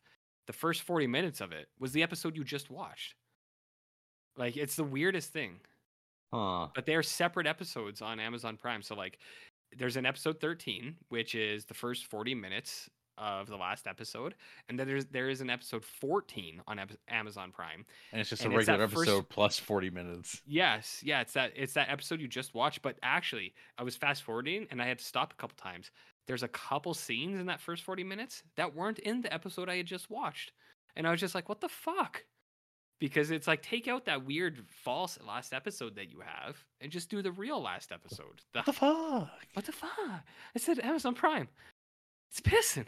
Did you ever find the pissing uh did you, did you ever find episode 0 of uh, episode, no. series season 6? Yeah, I couldn't find it, which is Yeah. a 15 minute bumper between five and six. Yeah.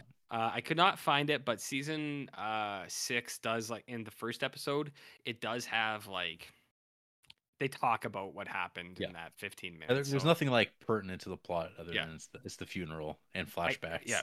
I did try to watch uh, episode zero on a site, but when I clicked on it, there was like 17 pop ups, and I was like, eh.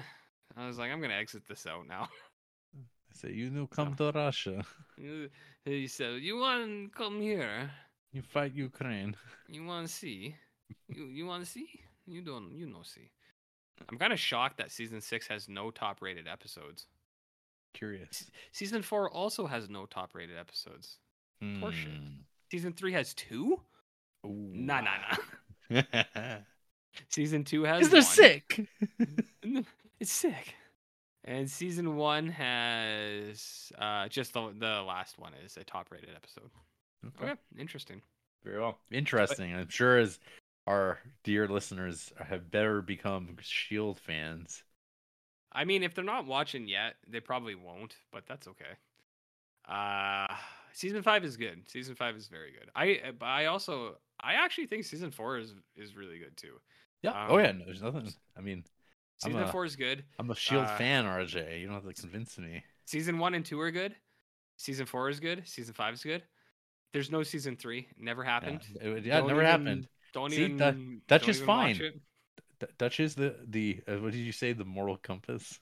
He is, except the viewers of the show go. But it didn't happen. You just said Yeah, didn't happen. Season three didn't happen. you Yep. fixed it. And he is like they push that so hard in season seven. Everything Dutch does is the right thing and like the morally just thing and like the Mm. good thing. Like he's like helping people and like he he Claudette's lupus comes back real strong in season seven and he like he's like doing such nice things for everybody and he's just the moral compass. But it's like if there was if there was a season three, something might say otherwise. You know. Hey, Are you saying RJ a person can't change? Or- or- That doesn't Not sound after that. doesn't sound I don't very think there's any coming back after that. One one little misstep. What what, what would Jesus say? Incarceration, not uh not um what's the But isn't he better? Doesn't he do more work on the street? mm, What about all the good? What, what, what about all the good he does? uh he uh well he gets He- he's- another lady he- killed he- eventually Oh, with you- no uh, resolve. that that seems to come like with the territory of being a character on the Shield. yeah. you- eventually you're going to get a woman killed. Weirdly, Season 7 has the uh the uh, high school serial killer uh which is Dutch's vendetta for season if you like you might not. I- even I- remember that. I don't remember. So like, because one of the things I'll know too is like when you're watching these shows back in the the 2000s, uh, when you're like a 20 something with no, a lot of free time, you actually rewatch stuff. And so you watch like the earlier parts of shows far more than the later The parts. later ones, yeah. And so you're like a little bit more like, oh yeah, because like when you start talking about Billings later on, I was always Mhm. like, oh fuck, right, like he's like a major character. But I think in my For- mind, it's like it's just uh, Dutch and Claudette the whole show, and then you're like, oh Well- fuck, yeah, like and there's good stuff Yeah. there, dude. But you're just like, you just remember the earlier parts where that's the one that uh, imprints on you. And it, it is still like it is still Dutch and Claudette in season six and seven, but it is also Dutch and Billings. Like Yeah. But Billings is like uh he has like multiple lines in every episode, season six and seven. So he is like one of the more prom Lem is gone. So uh Ronnie and Billings get uh get all the Lem lines. Th- th- they get elevated. They get elevated. Ronnie really comes through. Yeah, So I'm with that guy yeah. that Ronnie stand from uh, 40 years ago. Uh, Yeah. yeah, I, I see. I see. You're there. on too. Yeah, Yeah. I'm here well. for it, Jarrett. You're here for it. This pointing down. Th- This, this, this, so, so, so much this. so much. This. I'm here for it. Uh, yeah. Are you missing out on the FOMO though? That it's done now. Yeah. Oh, oh. Uh, let me circle back. Are you still interested? Yeah. Are you still interested, folks? Are you still interested? Yeah. Yeah, let me Cheers. Let me just circle back. Yeah. So I just want to mention that to people. Um, I, I'm not a fan of saying cheers to people instead of thanks. I, I'm not a fan. You're not British. You're not English. You're also not drinking. But people just do it. Even Like in even- emails? Even, even if they're drinking, I, I'm not a fan. Oh, so like you you don't like cheers in cups even. well, no, like are if you're if you're actually going to go cheers and you cheers, fair game. But instead of saying thanks to like people, see the people there's a phase, and it still kind of kicks around when people go cheers, and you're like, uh, you're not cheersing that person. I don't. know. I don't get. It. I know um, English folk are, are fond of this, and it- but it, and it kind of spread here because people thought it made them sound sophisticated. I believe, You know what? I- uh, but not a fan. Not a fan. You know what I've busted out a couple times? Cheers in Mandarin. Gambe. You ever you ever hit anyone with a gambe? There's not even a word to describe you. Not even a word. Gambe. Got any news for us, RJ? What's Cheers uh in Mandarin is uh, pronounced gambe. what's uh Jared Leto up to? Have you? What, have you is there is there a letter Uh, watch going on? How's he holding up with the uh the ongoing strike? I think he's okay because it's. You remember when COVID happened and uh, he was in some sort of He was at the- desert Well, apparently, you know months? what? We're crazily enough. didn't know. uh Yeah. one day sorry one day ago uh uh he was at the 2023 mtv vmas uh with some bold eyeliner harper's bazaar tells me Thirty Seconds to Mars doesn't exist anymore. Why is he at? Uh, why is he at a music thing? uh because he's cool he's Do you remember morbius you Thirty know Seconds to Mars, the band? Do you remember? well uh billboard just says an article jared leto with 30 seconds to mars talks the band's Yeah. new album it's the end of the world but it's a beautiful day hey the new album rj holy shit! How many? How many copies are you gonna get? uh none One for the house. So I guess he car, he, for he can't. So now he's a musician. He's not an actor anymore. I mean, he had he has been for many years. It's just his band only had like one good song, and that was in like 2007. are, are you saying that Chris Jericho is more successful than Jared Leto? Well, he has the Walls of Jericho. He does, and and his band Fozzy. Yeah, I mean, they, I they- remember. they, are actively touring, and um, they, that that song uh, Judas is probably pretty popular at this point. Judas It's Priest. J- Just Judas. That's the name Oh, of uh, that's uh Chris Jericho's uh, entrance song at AEW, and, Okay. and and the audience sings it. I and heard there's, your like- buddy CM Punk got fired from AEW. He got shit canned. What was he doing? Was he beating up people backstage? he was actually. That's exactly Why? what he. Did. He What, beat he up. roided out or something? Like, I don't know what's going on. It's, is he going a- Benoit back there? uh, you know, you know who he uh, put in a chokehold in front of uh, a billionaire, Who? the, the uh, Jungle Boy, aka uh, the son of Luke Perry, R.I.P. Oh wow. Yeah, but, but that guy got suspended too because uh, Yeah. he he kind of stirred the pot. But you know what? I guess you just can't beat people up like you used to. Uh, well, it was a he- different yeah. time. it's unfortunate, you know. Uh, I have a fondness for CM Punk, but I don't know.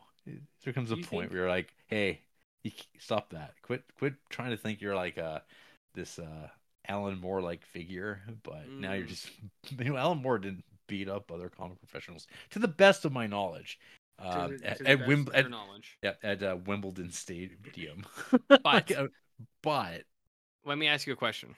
yeah, If CM Punk was on the bus and he was singing to one of his favorite Smashing Pumpkin songs, and uh, some girl that uh, was there making fun of him, what do you think he would have done? did you put her in a face front lock or something like that, or are you? Is there Not to my the knowledge. story? Not to my knowledge. Yeah. I suffer blackouts where I have uh, lapses in memory, so uh, Ah. not not to my knowledge. Did, did you rake the eyes? Not to my knowledge. Okay. Not to my knowledge. I, I I do not recall. Clothesline. I do not recall. Yeah. Yeah. Okay. Very well. Um, yeah, and then I mean we were just talking about this I think off the air, but Bray Wyatt dying. Yeah, yeah, they got him. Hey. One of your well, I was just like I just thought They of got him. you. I just thought of you sitting on the couch at Corey's, watching the uh the haunted house match, whatever that was. And what what was my response to that? I, I don't think you were impressed. I, don't think you were a fan, but because I think the entire time, because like like you you had come back into the wrestling fold just a little bit. You showed Yeah. up for a WrestleMania. You got your 1st taste of uh, Bray Wyatt with projected worms on mats wrestling Randy Mhm. Orton, and then you came back to, for Backlash the following month, and you got even more of a taste of uh, egregiously bad wrestling. Mhm. Um, also, all featuring Bray Wyatt, who, uh, of course, now people would talk about his genius, uh, his, Uh, uh, yeah. his his aptitude for creating really great, memorable characters and personas. sure. Um, but yeah, I mean, I, I think it's pretty undeniable. I think he kind of he we know him. We know we knew him as Bray Wyatt. It's uh, you know him. There's a lot of wrestlers you don't even you've never even him. heard of. He got in your head. I know least- Braun Strowman. Bro, exa- yeah, another member of the Wyatt family, but uh, Yeah. but he's he's uh, Strowman's still alive. Well, But- for now. Well, Eric, uh, Eric Rowan and uh, Braun Strowman, they better watch out because Bray Wyatt's died, and um, Luke Harper also died like a couple years ago, um, which is another bummer in in wrestling deaths. Mm. These poor people. Yeah. Don't be Yeah. wrestling. Don't be a wrestler, folks. It's uh It's not it's not that I wasn't impressed with the haunted house. I think what it was more than anything was I was just like I think what I had I had asked you guys was is this normal? Is this something that happens frequently? Is these haunted house things now? And I think you guys are kind of like, eh, it's happening now. Yep. And it's the last time it's happened. But then at uh during WrestleMania COVID one, Mm-hmm. um there was the John Cena Bray Wyatt match. That was How did like that one turn out. uh some it, it was a lover hate because Mm. it involved uh, John Cena uh, wrestling through time. He was Oh, wrestling, yeah. He kept changing his gimmicks and was having matches, and then Bray Wyatt would like change the universe over into a into another version of John Cena. More Like, worms. There was no worms. This was like pl- There this was no was worms? this was Bray Wyatt's Funhouse persona, where he was uh, kind of being a, Ah. a Mr. Rogers, Oh, I remember that. Yeah. I remember and, that. and then there was like evil, like a, like a devil Vince McMahon puppet that would make him do bad things. Um, and then uh, Yeah. Alexa Bliss uh, was like a like a, Like a hot- Harley Quinn? a hot topic girl. Yeah, a, Yeah. Har- a Harley Quinn fan. Yeah, I could see that. Yeah, that, that was her gimmick, and people loved it. They were eating it up because you know what? People loved the Undertaker. People love Yes, they do. Kane. They love Kane. Not to change the subject, but like, what kind of Patreon d- don- donation would we would we need for you to be Harley Quinn for this Creeptober, this actual Halloween? And we could put the images on Discord, so it's exclusive. So I'm kind like of- just like a, am I just wearing like the like an animated bodysuit? Like th- I'm trying to think of like what Harley Quinn you're talking about, like the animated suit where it's like a giant like. Harley no, I'm talking about Margot Robbie, like uh, the Oh, daddy's a little stinker. What what would you do? Uh, Robbie Harley Quinn. Yeah, I don't know about that. How how much like like let's say bottom line, how much would someone need to dump into the um like dump into Do the have to, do, I- do I have to wear the little like sh- shorty shorts? Yes. Oh dear, and the fishnets. Yes. Yeah, the t-shirt, the little like cardigan, and Yes. daddy's little, yeah, And I mean, it's okay for you like, you- eyeliner, pigtails. Yeah. Just what would it like you could do that and I could be Leto's Joker. Oh, that would be that would rip.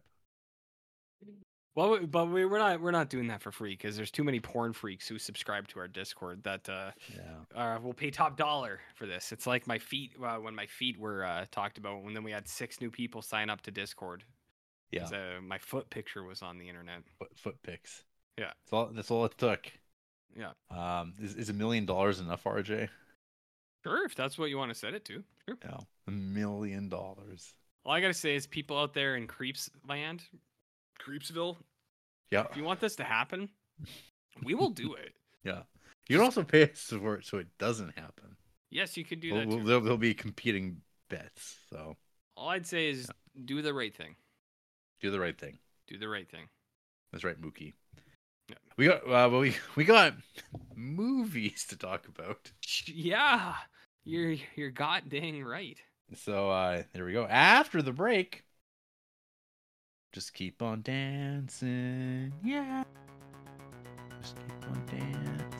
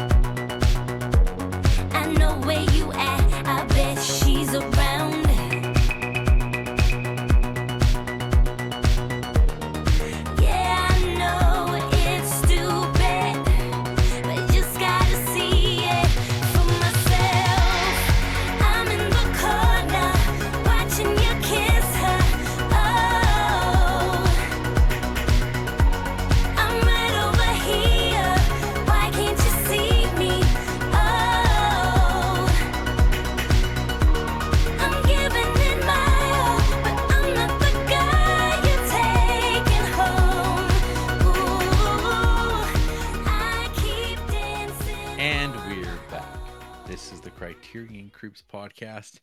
And tonight we're talking about Martha Graham Oh, dance on film. oh, So this uh, release, Spine 406, uh, is a compilation of three productions by uh, this guy, I think Nathan Nathan something, sure, Nathan Kroll. sure. Uh, here's a synopsis because I mean I don't know. As I was commenting at the end of last week's episode, I was like, "Huh, how many people have logged uh, these Martha Graham films?" And it's under 500 on Letterboxd. And I mean, these are the real cinephiles of the world now what? on Letterboxd. On the, you know, cinephiles, RJ. Okay. People who belong in jail. Okay. But uh, that being said, uh, they gather and they watch these sort of things. They overrate them. They love it. They say they're here for this, etc. Sure. Uh, but very few people have actually logged these, so I'm really not sure um, w- what the audience is for the release of this than you and in me. in Criterion. Yeah. Uh, other than you and I, like they would have known Yeah. uh, back in like 2009 or something like that when these came out. Oh, we know who's gonna love to watch these when they watch them in spine order, like morons. hmm Yeah. It's not our fault. Yeah, so this is gonna be a, a rough ride for everybody, for Martha Graham fans, uh, for Criterion fans. It's gonna be something. But anyway, Mhm. what's the back of the DVD say? I, don't, I don't know. I'm, you ask? I'm so curious. Well, according to the Criterion website, one of the great artistic forces of the 20th century, performer, choreographer, and teacher Martha Graham influenced dance worldwide. Criterion presents a sampling of her stunning craft, all collaborations with television arts programming pioneer Nathan Kroll. Oh, A yeah. Dancer's World 1957, narrated by Graham herself, is wow. a glimpse into her classwork and methodology. Huge. App- Appalachian Spring Yeah. from 1958, Uh-huh. uh, and Night Journey Oh, 1961. huge. I mean, I, know you want to talk about these really bad, but uh, allow me to finish. Oh, please. yeah. Sorry, sorry, sorry. Uh, I know you're getting ahead of yourself. I mean, Huge. can't blame you. Are two complete Graham ballets. The first, a celebration of the American pioneer spirit, scored by Aaron Copland. Oh, my favorite. Oh, yeah. The second, a powerfully physical rendering of the Oedipus myth. Oh, wow. These are signature Graham works and tributes to the art of the human body. You, you, can continue, RJ. I know you have a lot to say here. Or, or s- snortles. I just Snorts. uh, You snorted yourself? this is- uh, uh, huge, Okay, huge. beautiful. Yeah. Uh, how how did you find this week's experience, RJ? In general, I thought it was huge. were you? Yeah. Yeah. Um. I don't. I don't want to play my hand too soon. So let's just say that uh, I don't know if we've ever had a set of movies quite like this. Is what I would say. Right. Not quite. Yeah. Okay. No, we haven't. Yeah. Uh, 'cause are are these movies? So first Uh, up, yeah. Um, so my my Criterion channel, I'll mention this, wasn't working. Oh, uh, when I like went to go watch week, these. eh? Yeah, Yeah. but uh, luckily YouTube came through, and these are only thirty minutes each. They uh, they all worked for me, but th- that's not. I don't know. Much. I, I I I didn't I didn't try it again Yeah. because I, I I had a solution, but What was that? uh, that's fr- that's frustrating. yeah. I mean, and Yeah. that is frustrating. Things things things should just work. You'd By gum. hope, but not always the hope. case. No. Um. So, anyways, Martha Graham. Um. This one, A Dancer's World, 1957, directed by Peter Glushanok. Oh yeah. Uh, I know uh, Pete oh yeah. coming through again. Uh, what this one is about? Yes. Uh, it opens up with Martha Graham talking about her work, Mhm. and she breaks the fourth wall. what do you mean? She talks directly to the audience. To me? She The pulls back. audience? She pulls back the curtain. She looks directly at us. wow, Yeah. that's huge. You, you- know about this? You I, I'm? I'm hearing about it right now. Okay. Uh, and she's got some thoughts. She's got some ideas about dance. Oh, Uh, I would say that she considers it very important. like very important, like that. Very important. Okay. Yeah. The most important even. Okay. Um, but anyway, that's all this is is her preparing to play Jocasta, Oh, yeah. uh, which we will see pay off in the third installment of this set. Uh, and her performing, talking about makeup, and then you get an introduction to her uh, company of performers, um, uh, as well as like students of hers, and it's just like a showcase of I don't know dancers Mhm. dancing, and uh, I will I will say that this was the most interesting of the three. Okay. Would that am I am I crazy, RJ? No, I found this one to be the most watchable. If you were going to watch one, make it a Dancer's World from 1957. I think that's fair. Yeah. So I mean, what do you even say about these? I mean, Well, you tell me. You're the you're the you're the There's big no- fan. there's no plot. There's no plot. There's no story. There's no recap here. Uh, this is her making notes and observations, and then she introduces each of the uh, dancers one by one. I'm- You know what? I don't know dancing. I can say, yep, these all seem like professional. They're all pr- they seem like professional dancers. They're they're they're you, you can't help but appreciate the like. Because I mean, imagine if you will, RJ yourself dancing, dancing on Yeah. your own. Yeah. Um, but like imagine like holding these uh positions, Okay. holding these these like uh these Mm-hmm. gestures, and like just holding it, and like you gotta you gotta do it for as long as you need. Mhm. And on top of that, so you, you have to like learn control of your own body. Sure. So you're gonna get real, you're gonna get real fit, real fine. You're gonna wear spandex, um, and, and you're you're going to learn how to move. Okay.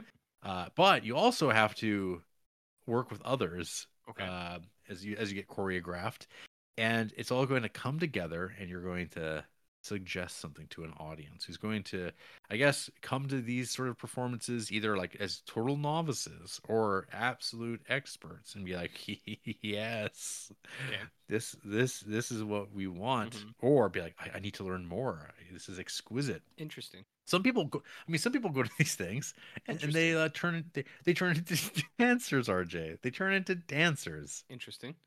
Have you ever been Yeah. to a uh, interpretive dance?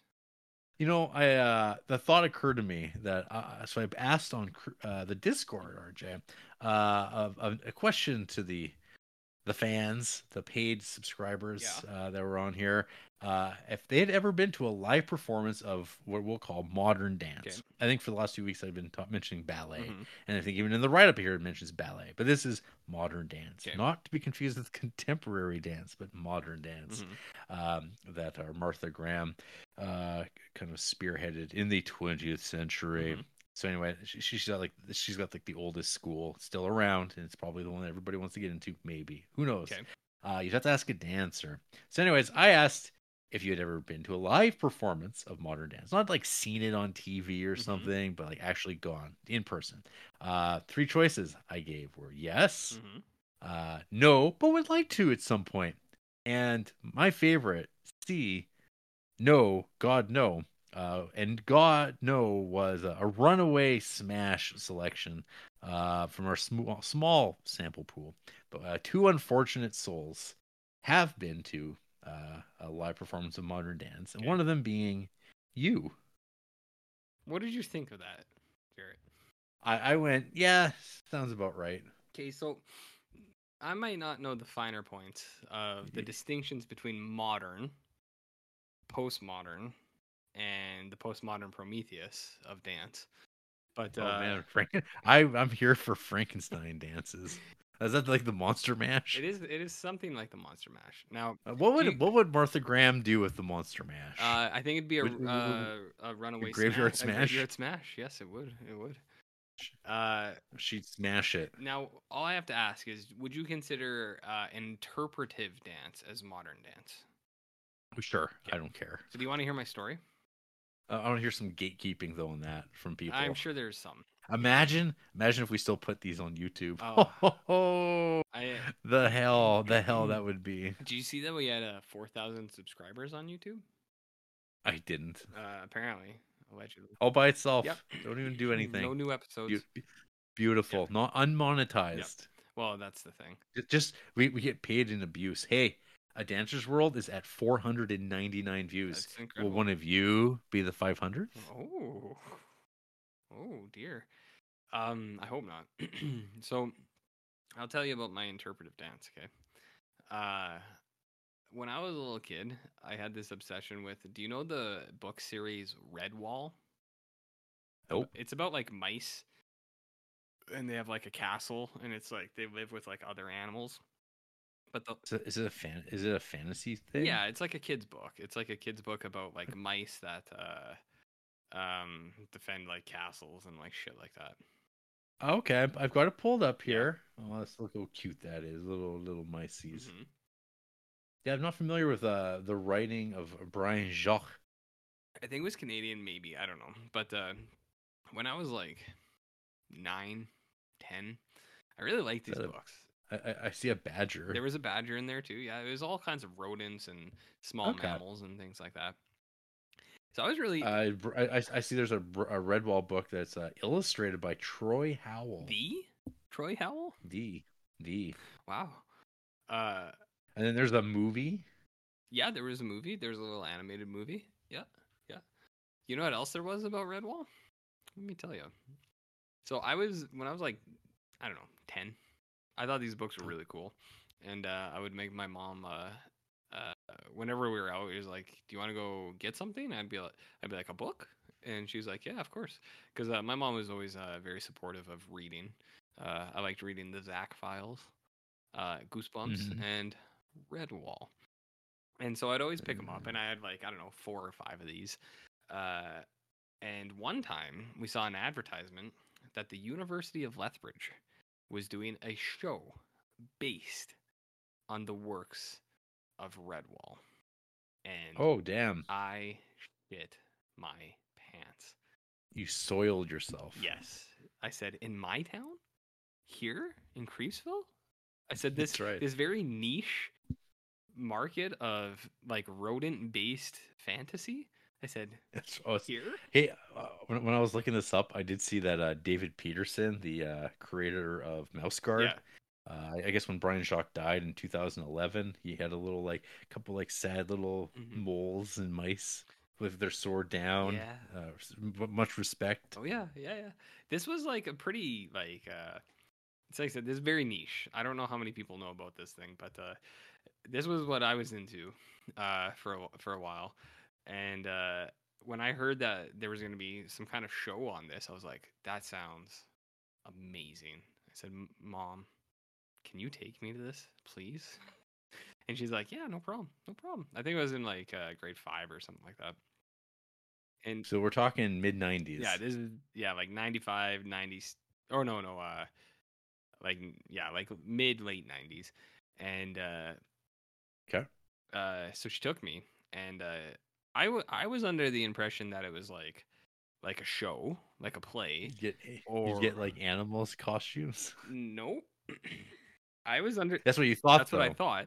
I thought it was like a sh- like a play or at Yeah. least a musical. You know what I mean? Because like the university does like one musical a year, right? Or so. Yeah. I thought it was something, Something like like that. What we found out when the curtain was uh, risen was that it was a two-hour interpretive dance. There was no dialogue. There was no songs. It was two hours of people doing interpretive dance about the mouse a- about stories. the fantasy mouse stories. And here I am, ten years old or whatever, and I, I, I looked, I was watching, and I looked at my mom, and I could tell she was just like, "Whatever, this is what he's into," and I was like, "I'm not." This- this- yeah, he's into this. What have yeah, you? I was like, "No, I'm." I- said, "Please listen, I'm, I'm not into whatever, whatever this is. This isn't my fantasy world of mice and badgers, like." Fighting dragons and stuff. Whatever this is, uh huh. this is something totally different. This just feels like shades of Jarrett watching the Academy Awards in 1990, waiting for uh, the Teenage Mutant Ninja Turtles movie to go up for some For awards. Best Picture? Un- yeah, at least. at least. So yeah, it was it was like an hour and a half, two hours of interpretive dance. Um, And when I left, I because I was ten, I was really trying to justify it to myself, and I was just like, I was like, was it was it cool? I don't know. Uh, um, but I did. Uh, my mom bought me a hoodie uh, from the concessions or like from the merch stand because she's like, "You're into this. Let's get you a Redwall hoodie." And uh, all the interpretive dancers came out, and they all signed my hoodie because I was a ten year old boy wearing a hoodie of their interpretive dance show, and and they came I, out and they're like, I, I, I didn't. I, I didn't even know they had hoodies in 1995. Uh, yeah, yeah. I, uh, I there's probably a picture in the in the catacombs of my uh, like my childhood memories. There's probably a picture of me wearing this. It was like a white hoodie, said Redwall on it, and then there was a bunch of uh, 18, 19 year old signatures of these interpretive dancers. all Wh- over wh- it. where are they now? Broadway, uh, a Bollywood. Who knows? Off- the sky's the Off, limit. off, off Broadway. The sky's the limit. Maybe they uh, haunted the halls of New West Theater to to this day. Probably, probably. So, anyways, I have um never again returned to Wow, The- that's uh, the uh well I I've been to the theater since, but it was probably 15 years since I returned to the theater because uh I didn't want to get uh, gilded again. y- y- you got you got scammed. Yes, yes. Imagine being 10 years old and like for you, imagine the university has Teenage Mutant Ninja Turtles and you went, "Holy shit, that sounds awesome." And you go to it, but it was just four dudes in green tights dancing and you went, "Where are the turtles? And then Shredder never shows up. Where's where's Shredder?" no, no, no, no. Someone's like, I will, I will be the Splinter. But it was it was just ribbons and like fans and you go, "Wait a minute. Where's Hamato The- the- Yoshi?" The, the March of the Mauser. yes. So uh I um I believe in in I know someone will fight this, but I believe I have attended modern dance uh as a young lad and uh it still hurts to this day. It still hurts. Yeah, I mean, sorry, are you? Is Martha Graham responsible? I mean I'm gonna say, I'm, I'm gonna say yeah. say yes because uh because of the way yeah, that she- she uh She injected this poison into people. did uh yeah, did you see my review of this this first film? I did. Okay. Did you find it No. accurate? Did you see the review uh, that I left? I did not. for this I did not, but I can Oh. uh, I- investigate. I mean, you've seen the well, you've seen the screenshots essentially summarizing it that you shared as uh, yeah. it's Wednesday, my dudes. So, yeah, Okay. which might confuse some people because they're going to go, "What? The Big Lebowski's part of the Criterion Collection, and they're watching it this week?" And then you go, well, Well, no. potentially something different.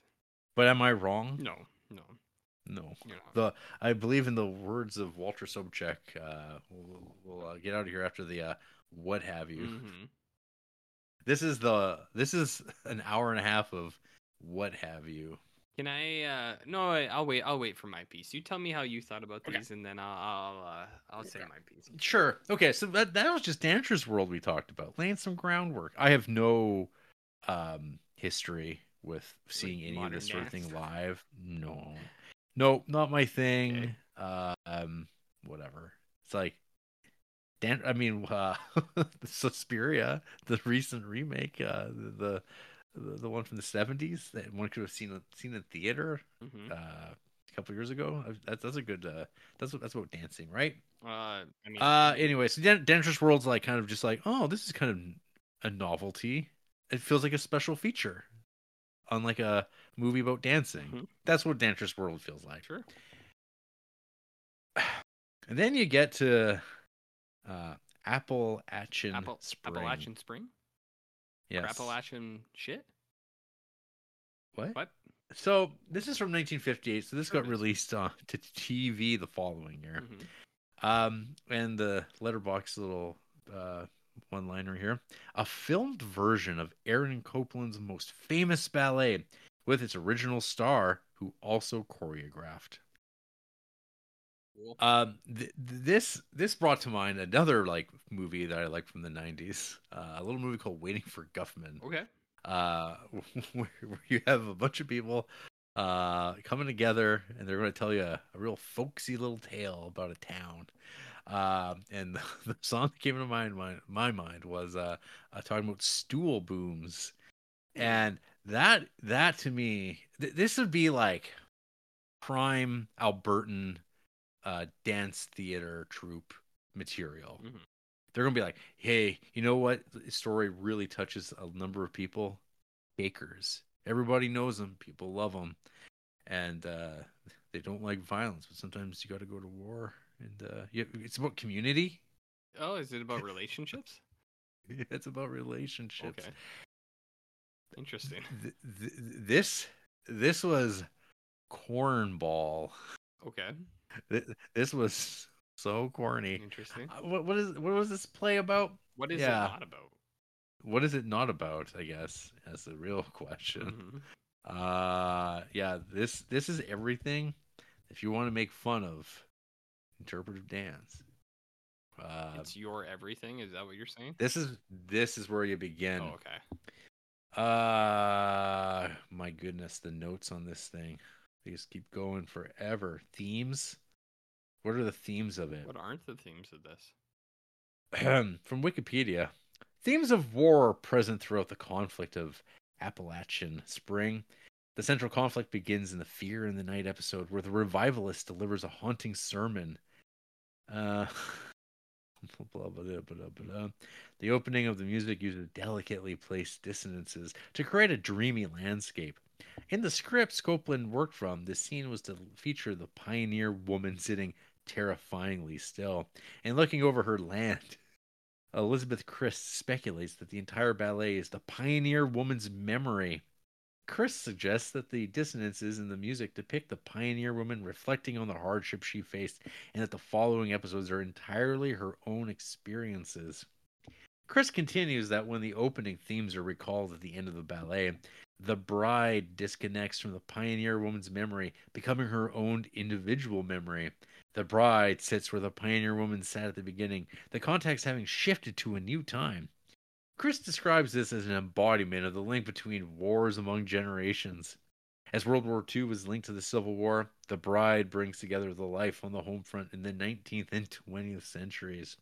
Graham's explanation for this was the fluidity of time, where younger generations feel the ramifications of things the older generations experienced.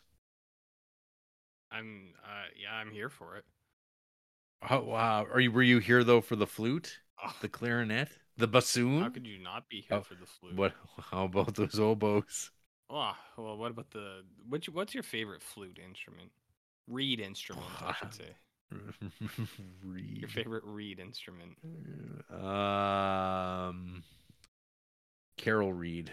Oh wow, Uh, interesting. Wow, I, I, definitely have to go with the I have to go with the bassoon, RJ. that's incredible. How about you, RJ? What's your favorite percussion? Percussion I I feel like you're a glockenspiel guy. triangle. That's a percussion, right? I don't I don't know. Let's just say it is. It is actually. You're right. Yeah, I see. Well, I mean, You I've really- been to I an interpretive dance. So What about what about a what about a wood block or a snare drum? a snare drum? I played a snare drum once. Oh, damn. I mean. I've been to how, an how did it go? interpretive dance, so how did it go? I mean, you are the expert, I I could resident expert. I had a drum set as a little kid, and I, I could play two songs: "Jingle Bells" and uh, "Chop Suey" by System of a Down. Yeah. Those are the only two. Uh, I'm just gonna say I, I hated this. Okay, I hate, I interesting. uh, real, not a fan. Okay, This- interesting. yeah. No. No. Interesting. No. Appala- No Appalachia. No. Well, tell me about the other one. Night Journey from 1960. Um, so I read this last week actually. Night Journey, The Dance, had its premiere only two and a half years after Appalachian Spring. See, he keeps coming to get me. Yeah. And it is a close cousin. It too has a stream of consciousness. Uh, Oh, does it? Consciousness narration. Jocasta, as she is about to kill herself, remembering what has happened to her. It too contains, in case you remember, RJ, it's about mother, motherfucking. Excuse me. Can you um, elaborate? mother, a mom, mom's banging her son, and neither of them know Could it. you elaborate? You know about you know about Greece. Uh, I know about what they used to do in the grease pits, if you know what I mean. It too contains soul delving solos, broken up by ensemble dances. Here, however, the ensemble is a darker element. Oh wow. As the story was taken from Greek tragedy, so the corps is the equivalent of Greek tragedy's chorus. They tell us how to feel, afraid mostly. In this piece, Graham pushed her habitual economy to its limits. Of course. Interesting. Uh yeah, so this is more of that what have you that you've come to expect. Uh this one is not as uh appalling as Appalachian Spring. I feel like the actual uh camera work, the actual cinematography is better in this. I, I like the composition more. I like the set better. It's very it's super stripped out. The Appalachian um Spring one, it's some like I don't know Japanese uh set designer worked on it apparently that some people really got excited for. Uh, artist, landscape architect, um, Isamu Noguchi. Everyone, everyone loves uh, One of my favorites. Isamu Noguchi. Yeah. yeah. Um, the Garden of Peace. At, uh, it's a UNESCO site. I don't really know this stuff much, much at all. Oh, that's your Nope. fault though. That's It is my fault. Yeah, not familiar. Stuff. Didn't didn't didn't show up in my textbooks. I guess. you never been to Anyway, so- Uh, yeah, I wasn't a fan though of it. I just, I, I- it looked kind of like a little junky to me. But Night Journey, like it looked a little bit more, it looked better. Um, I get it. You know what? I I was on watching these on YouTube. I saw some comments, some real fawning comments. People like talking about with Appalachian Spring. Um, people crying. uh, you know, people house, uh, like how how it affected brought them to tears. They were so moved. Oh wow. They're so moved by the story. Wow. and and uh I don't know. I don't know if I believe these things. I Sometimes people doubt it. cry things. You just kind of go, "Oh, really?" I, I'm, I'm actually going to look it up. I want to see some of these uh responses. I Um, I people have always some people have always loved Copland's music. heard- And being a nat- uh, nature lover and native of Western Pennsylvania, I thought the music captured the beauty and spirit of our hills, valleys, and streams, awakening in the springtime. Oh yeah. Well, the best time to awaken, if you ask That that's that's that's the kind of music you're hit with. Is some prank, blink, blink, ding, is there any Kid Rock in any of this? it's not, if people remember Wonder shows, and uh, this, this recalled horse apples. Okay. Um, this was such a lovely, wonderful performance. Oh, Performed and presented in 1958 when I turned eight years old. I finally see it as an old man of 71 years old. Such a view with new eyes. This piece, favorite of music for me. Thank you. oh, Aw. that's incredible. Aw, old man. Yeah. Watch watching uh Martha Graham videos on YouTube. Mhm. Uh there it is. This brings tears to my eyes. So beautiful. An absolute joy. Thank you for posting this. Uh the set is amazing. Uh the thing I note one of my least favorite parts. But I don't know, maybe this is incredible by um uh some people's uh I mean maybe maybe in the world of modern dance this is like nailed it. Nailed it. But yeah, I see fake beards. it's just like something you see at like the Heritage Festival, uh, or is it in Calgary? The Heritage Festival. There's just like a little little thing. What's it called? know. Heritage Park. Heritage Park. They feels like this plays every. stuff there in Heritage Park. Probably they probably do this for the thing every day. There's like the Al- Alberta Spring Dancers.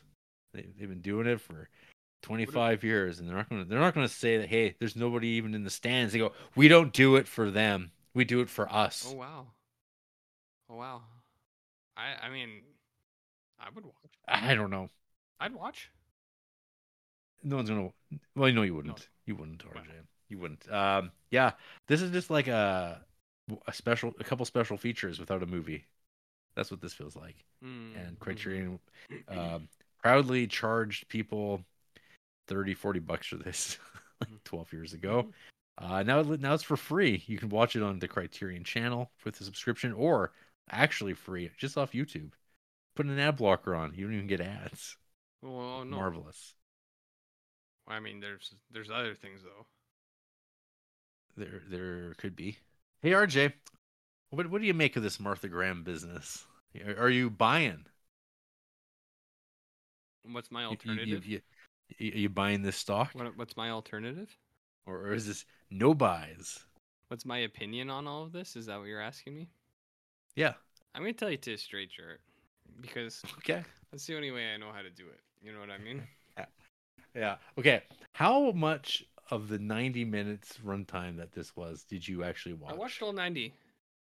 Okay. I watched all 90, but here's here's the thing. Here's the rub. You remember how like a month or two ago I was like, I find it interesting that Criterion has added a speed toggle so that you could um, alter the speed of which you watched uh, a movie. You remember how I mentioned that? Yeah. Some that was a few months ago. Yeah. Yeah. A new achievement, a new achievement was unlocked during this uh, this watch. 2.0 times speed is uh how I watched. So in this. reality, so you so you watched like 45 uh, minutes. an o- overcranked dance. Mm-hmm. And can I tell you, That's one. some of the That's one way of doing it. looked like real time at two times speed, and I was like, how slow is that person moving in reality? That's incredible though. Like that. Like doing something very slow in Yeah. that control that actually takes a lot of effort. Oh, I- I have no doubt at all. And uh, I am not one of those weirdos that is like wrestling's fake. Incredible athleticism and dance, incredible athleticism. I have no no doubt about that at all. I do think it would be very very hard to train your body to do these kinds of movements. So you're not going to hear that kind of shit from me. I'm not I'm not a, a mega chud like uh, some of the dudes out there. So I have no problem saying these guys are all incredible athletes. But I watched this at two times speed, and the reason for that is I don't know why this is here. This is one of those ones where it's like there's nothing bad about this. There's nothing I hate about this. It's just like why is it here? Why does this exist in this uh this thing that we're doing? And that's all it was for me. Like I watched the first one and I was like I was like, all right, whatever. And then I watched the second one and I was like, okay. I was like, pilgrimage dance. All right, cool. Um, All right. Yeah. This is yeah. uh, I, I went, all right, whatever. And then and by the third one, like uh, some of the dancing, like, okay, so I'm not going to criticize the dancing, but when uh, Martha Graham was actually dancing, some of her movements, it's like, shit, that's stuff I do, like on the dance floor. She'd just be like popping an elbow, like, yeah, yeah, yeah, like chicken winging it. And it's just like, I don't know if that's like professional quality. I was like, I've seen dudes doing that on the street, just like unhinged, like I- walking around. I, I feel I feel like there might be a couple of moves that a lot of people do at mm, times. Yes, yeah. It was, ju- it was there was a chicken wing time where she was just kind of like chicken winging it, and I was just like, man, you go downtown, you can see 15 people doing that at the same quality. Uh, but uh, like like I said, in in uh, leotards. yeah, though. well, some of them in notards, if you know what I mean. Oh shit! Yeah, that's right. In the buff. Oh yeah, yeah. That's what the that's what we call over here the raw. So Whoa. I think I mean I I think dancing is impressive. I think it would take a very fine-tuned athlete to do dancing. I think the Sure. first one, uh Dancer's World is the best of the 3 because uh It's the it's it's the closest thing to like a thirty for thirty. Yes. Yeah. Uh, I do think Martha Graham comes off a little bit smug where she is just like so you think you know dance? And she's like So you think you can dance? He's like, let's see. Let's find out. She's like, do you know dance? You don't. You piece of shit. And then she's like, oh, all right. Whatever. Uh, so that one is like, if you had to watch this, if you were a real loser like Jarrett and I, and you're watching all of the criterions and you refuse to skip one, just watch Dancer's World. Appalachian Spring, you're just like, the whole time, I was kind of just like rubbing my forehead, and I was like, uh, I was like, I don't care about the pilgrimage with these people and the fucking weird shit they're doing. And then Night Journey, even like I, I, I wasn't even frustrated or mad. I was just like, I was like, I'll throw it on. It'll be over in ten minutes because I'm at two times speed. So fuck whatever. I don't give a shit now at this point. Uh, That's right. But yeah, like, like I, I What a What a curveball this is. I, I know I say this a lot, but like these are movies that I genuinely am, I'm kind of questioning their inclusion here. It's just like, uh, what did Martha Graham have over John C- Criterion that he was forced to put this in here? Do you know what I mean? What'd she have Yeah, on some- him? Somebody in there was like, "Hey, we got these Martha Graham tapes, these old things. We should put it out there." And they went, "Oh yeah, sure." Oh yeah. And, and that was and that was it. Yeah. And they're like, "Well, people are not making anyone buy it. We're certainly not making making anybody watch it. Yeah. That would be that would be foolish. Mhm. What kind of what kind of fucking idiot would f- decide to watch our movies in spine order as suggested by our spines? Mhm. I've never heard something so ridiculous in my life. Yeah, I But, uh but more like New York accent on that, I guess. Put more of that. Like that. Yeah, I I mean I got very little out of this, but like I said, I think dancing is impressive.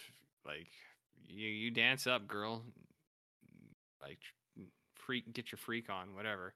Uh, but um, yeah, I think these are uh not worth watching, is what I say. Uh, but I'm just check- here's the real Hmm. question: Border Yeah. Radio and Henry V. Where do these fit in on a scale of Yeah. Border Radio and Henry V? It's all the same. It's all the same. All the same. Yes. Yeah.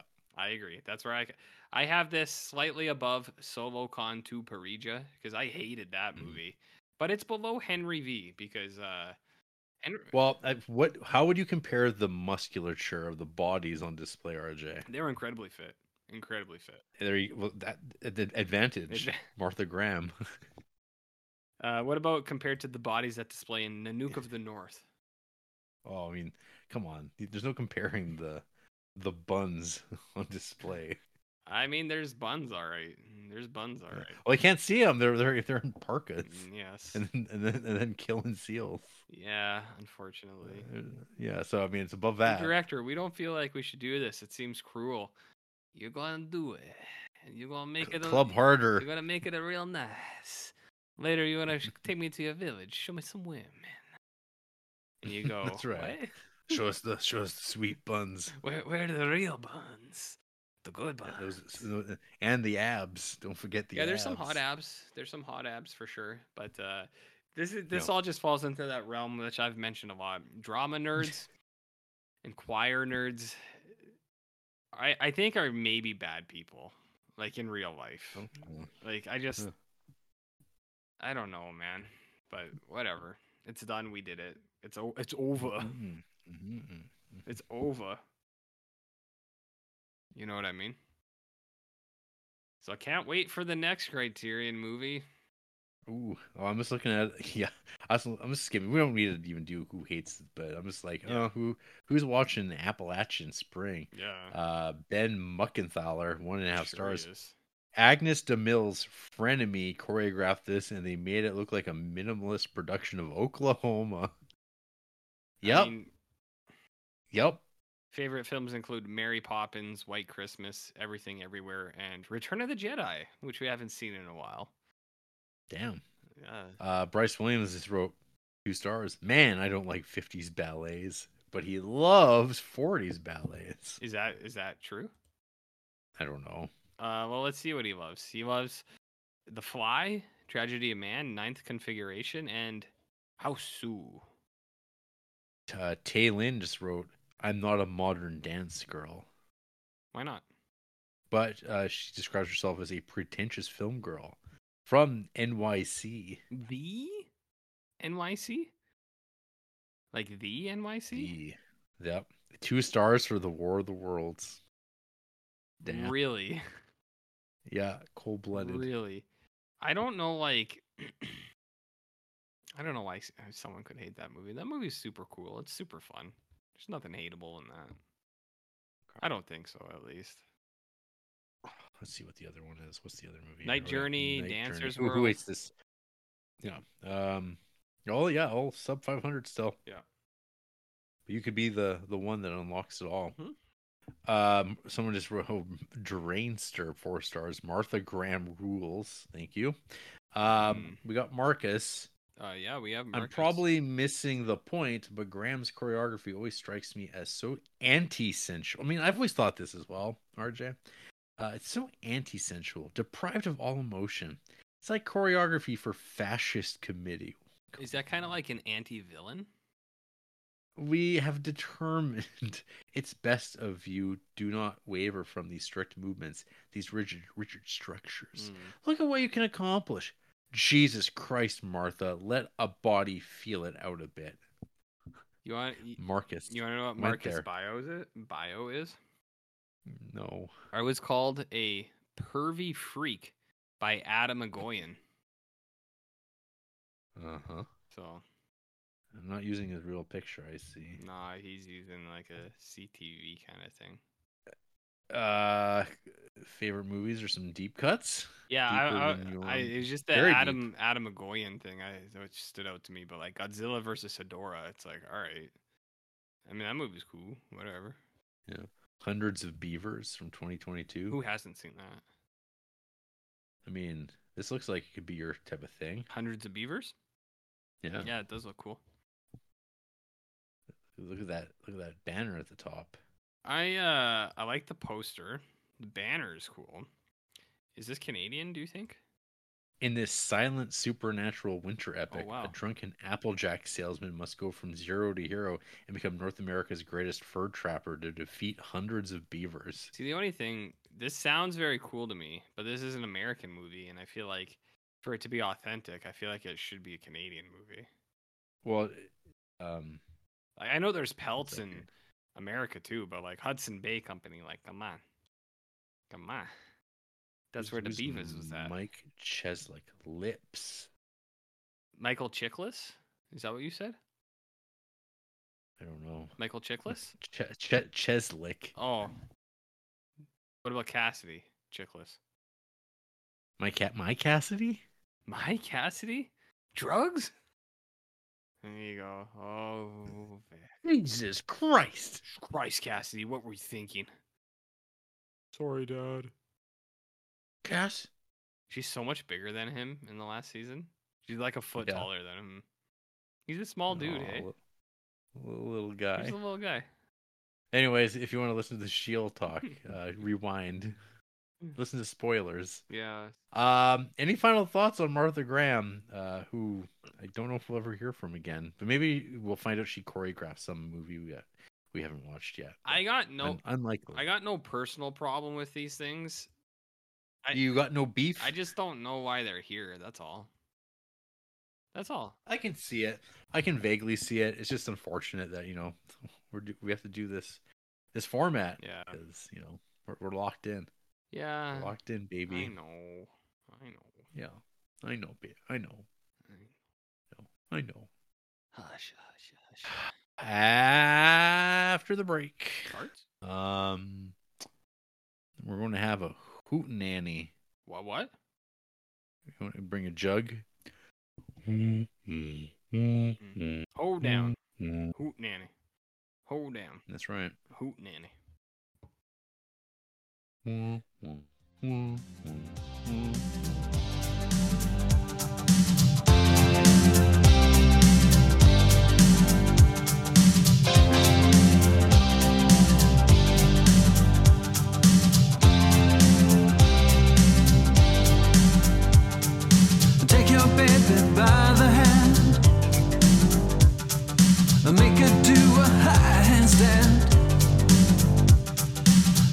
baby by the heel do the next thing that you feel. We were so in phase in a dance hall. RJ, what would you describe your dance style as being like? Super freak. Super freaky. That's exactly what it would be. And if you doubt that, you don't know me at all. But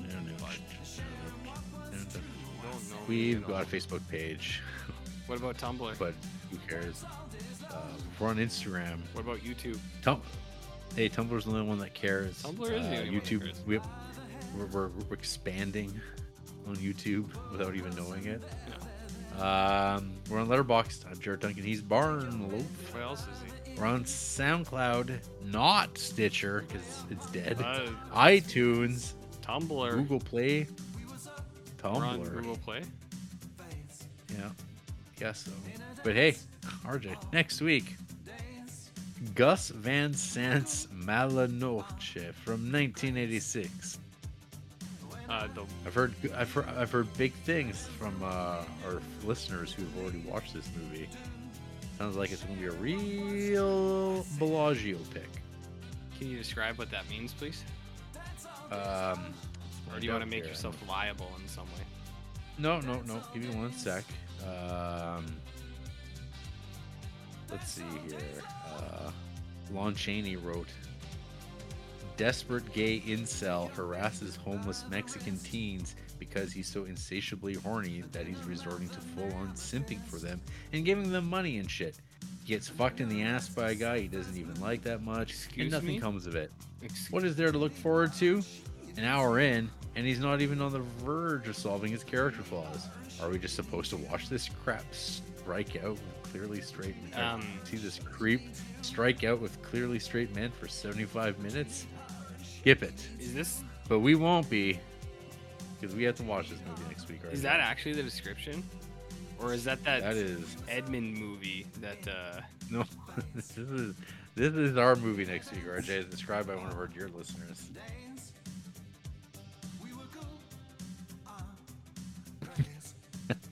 Ah. Is this on the channel at least? I think so. You won't have to go to RedTube to watch it. Well, that's the only place I, it would be available. That porn sounds shop downtown, maybe. The one that is a Porn. or no, no, that's a Subway now. Never mind. yeah, or, or is it a vape store and a cheat your? Slash Subway. It was a Subway you'll for be- a bit. It was. Uh, hey, by the way, you can uh, watch this on the Criterion channel. Yes, you can. It's only hey, it's only a hour and eighteen minutes. Oh, at two times speed? Oh, even faster. You you get to see that butt stuff at double speed, RJ, just the way you like it. Can you imagine eating a sub out of that Subway that you know in your heart used to be a porn store? It just lined shelves with the biggest dildos you've ever seen. Oh, how would you know?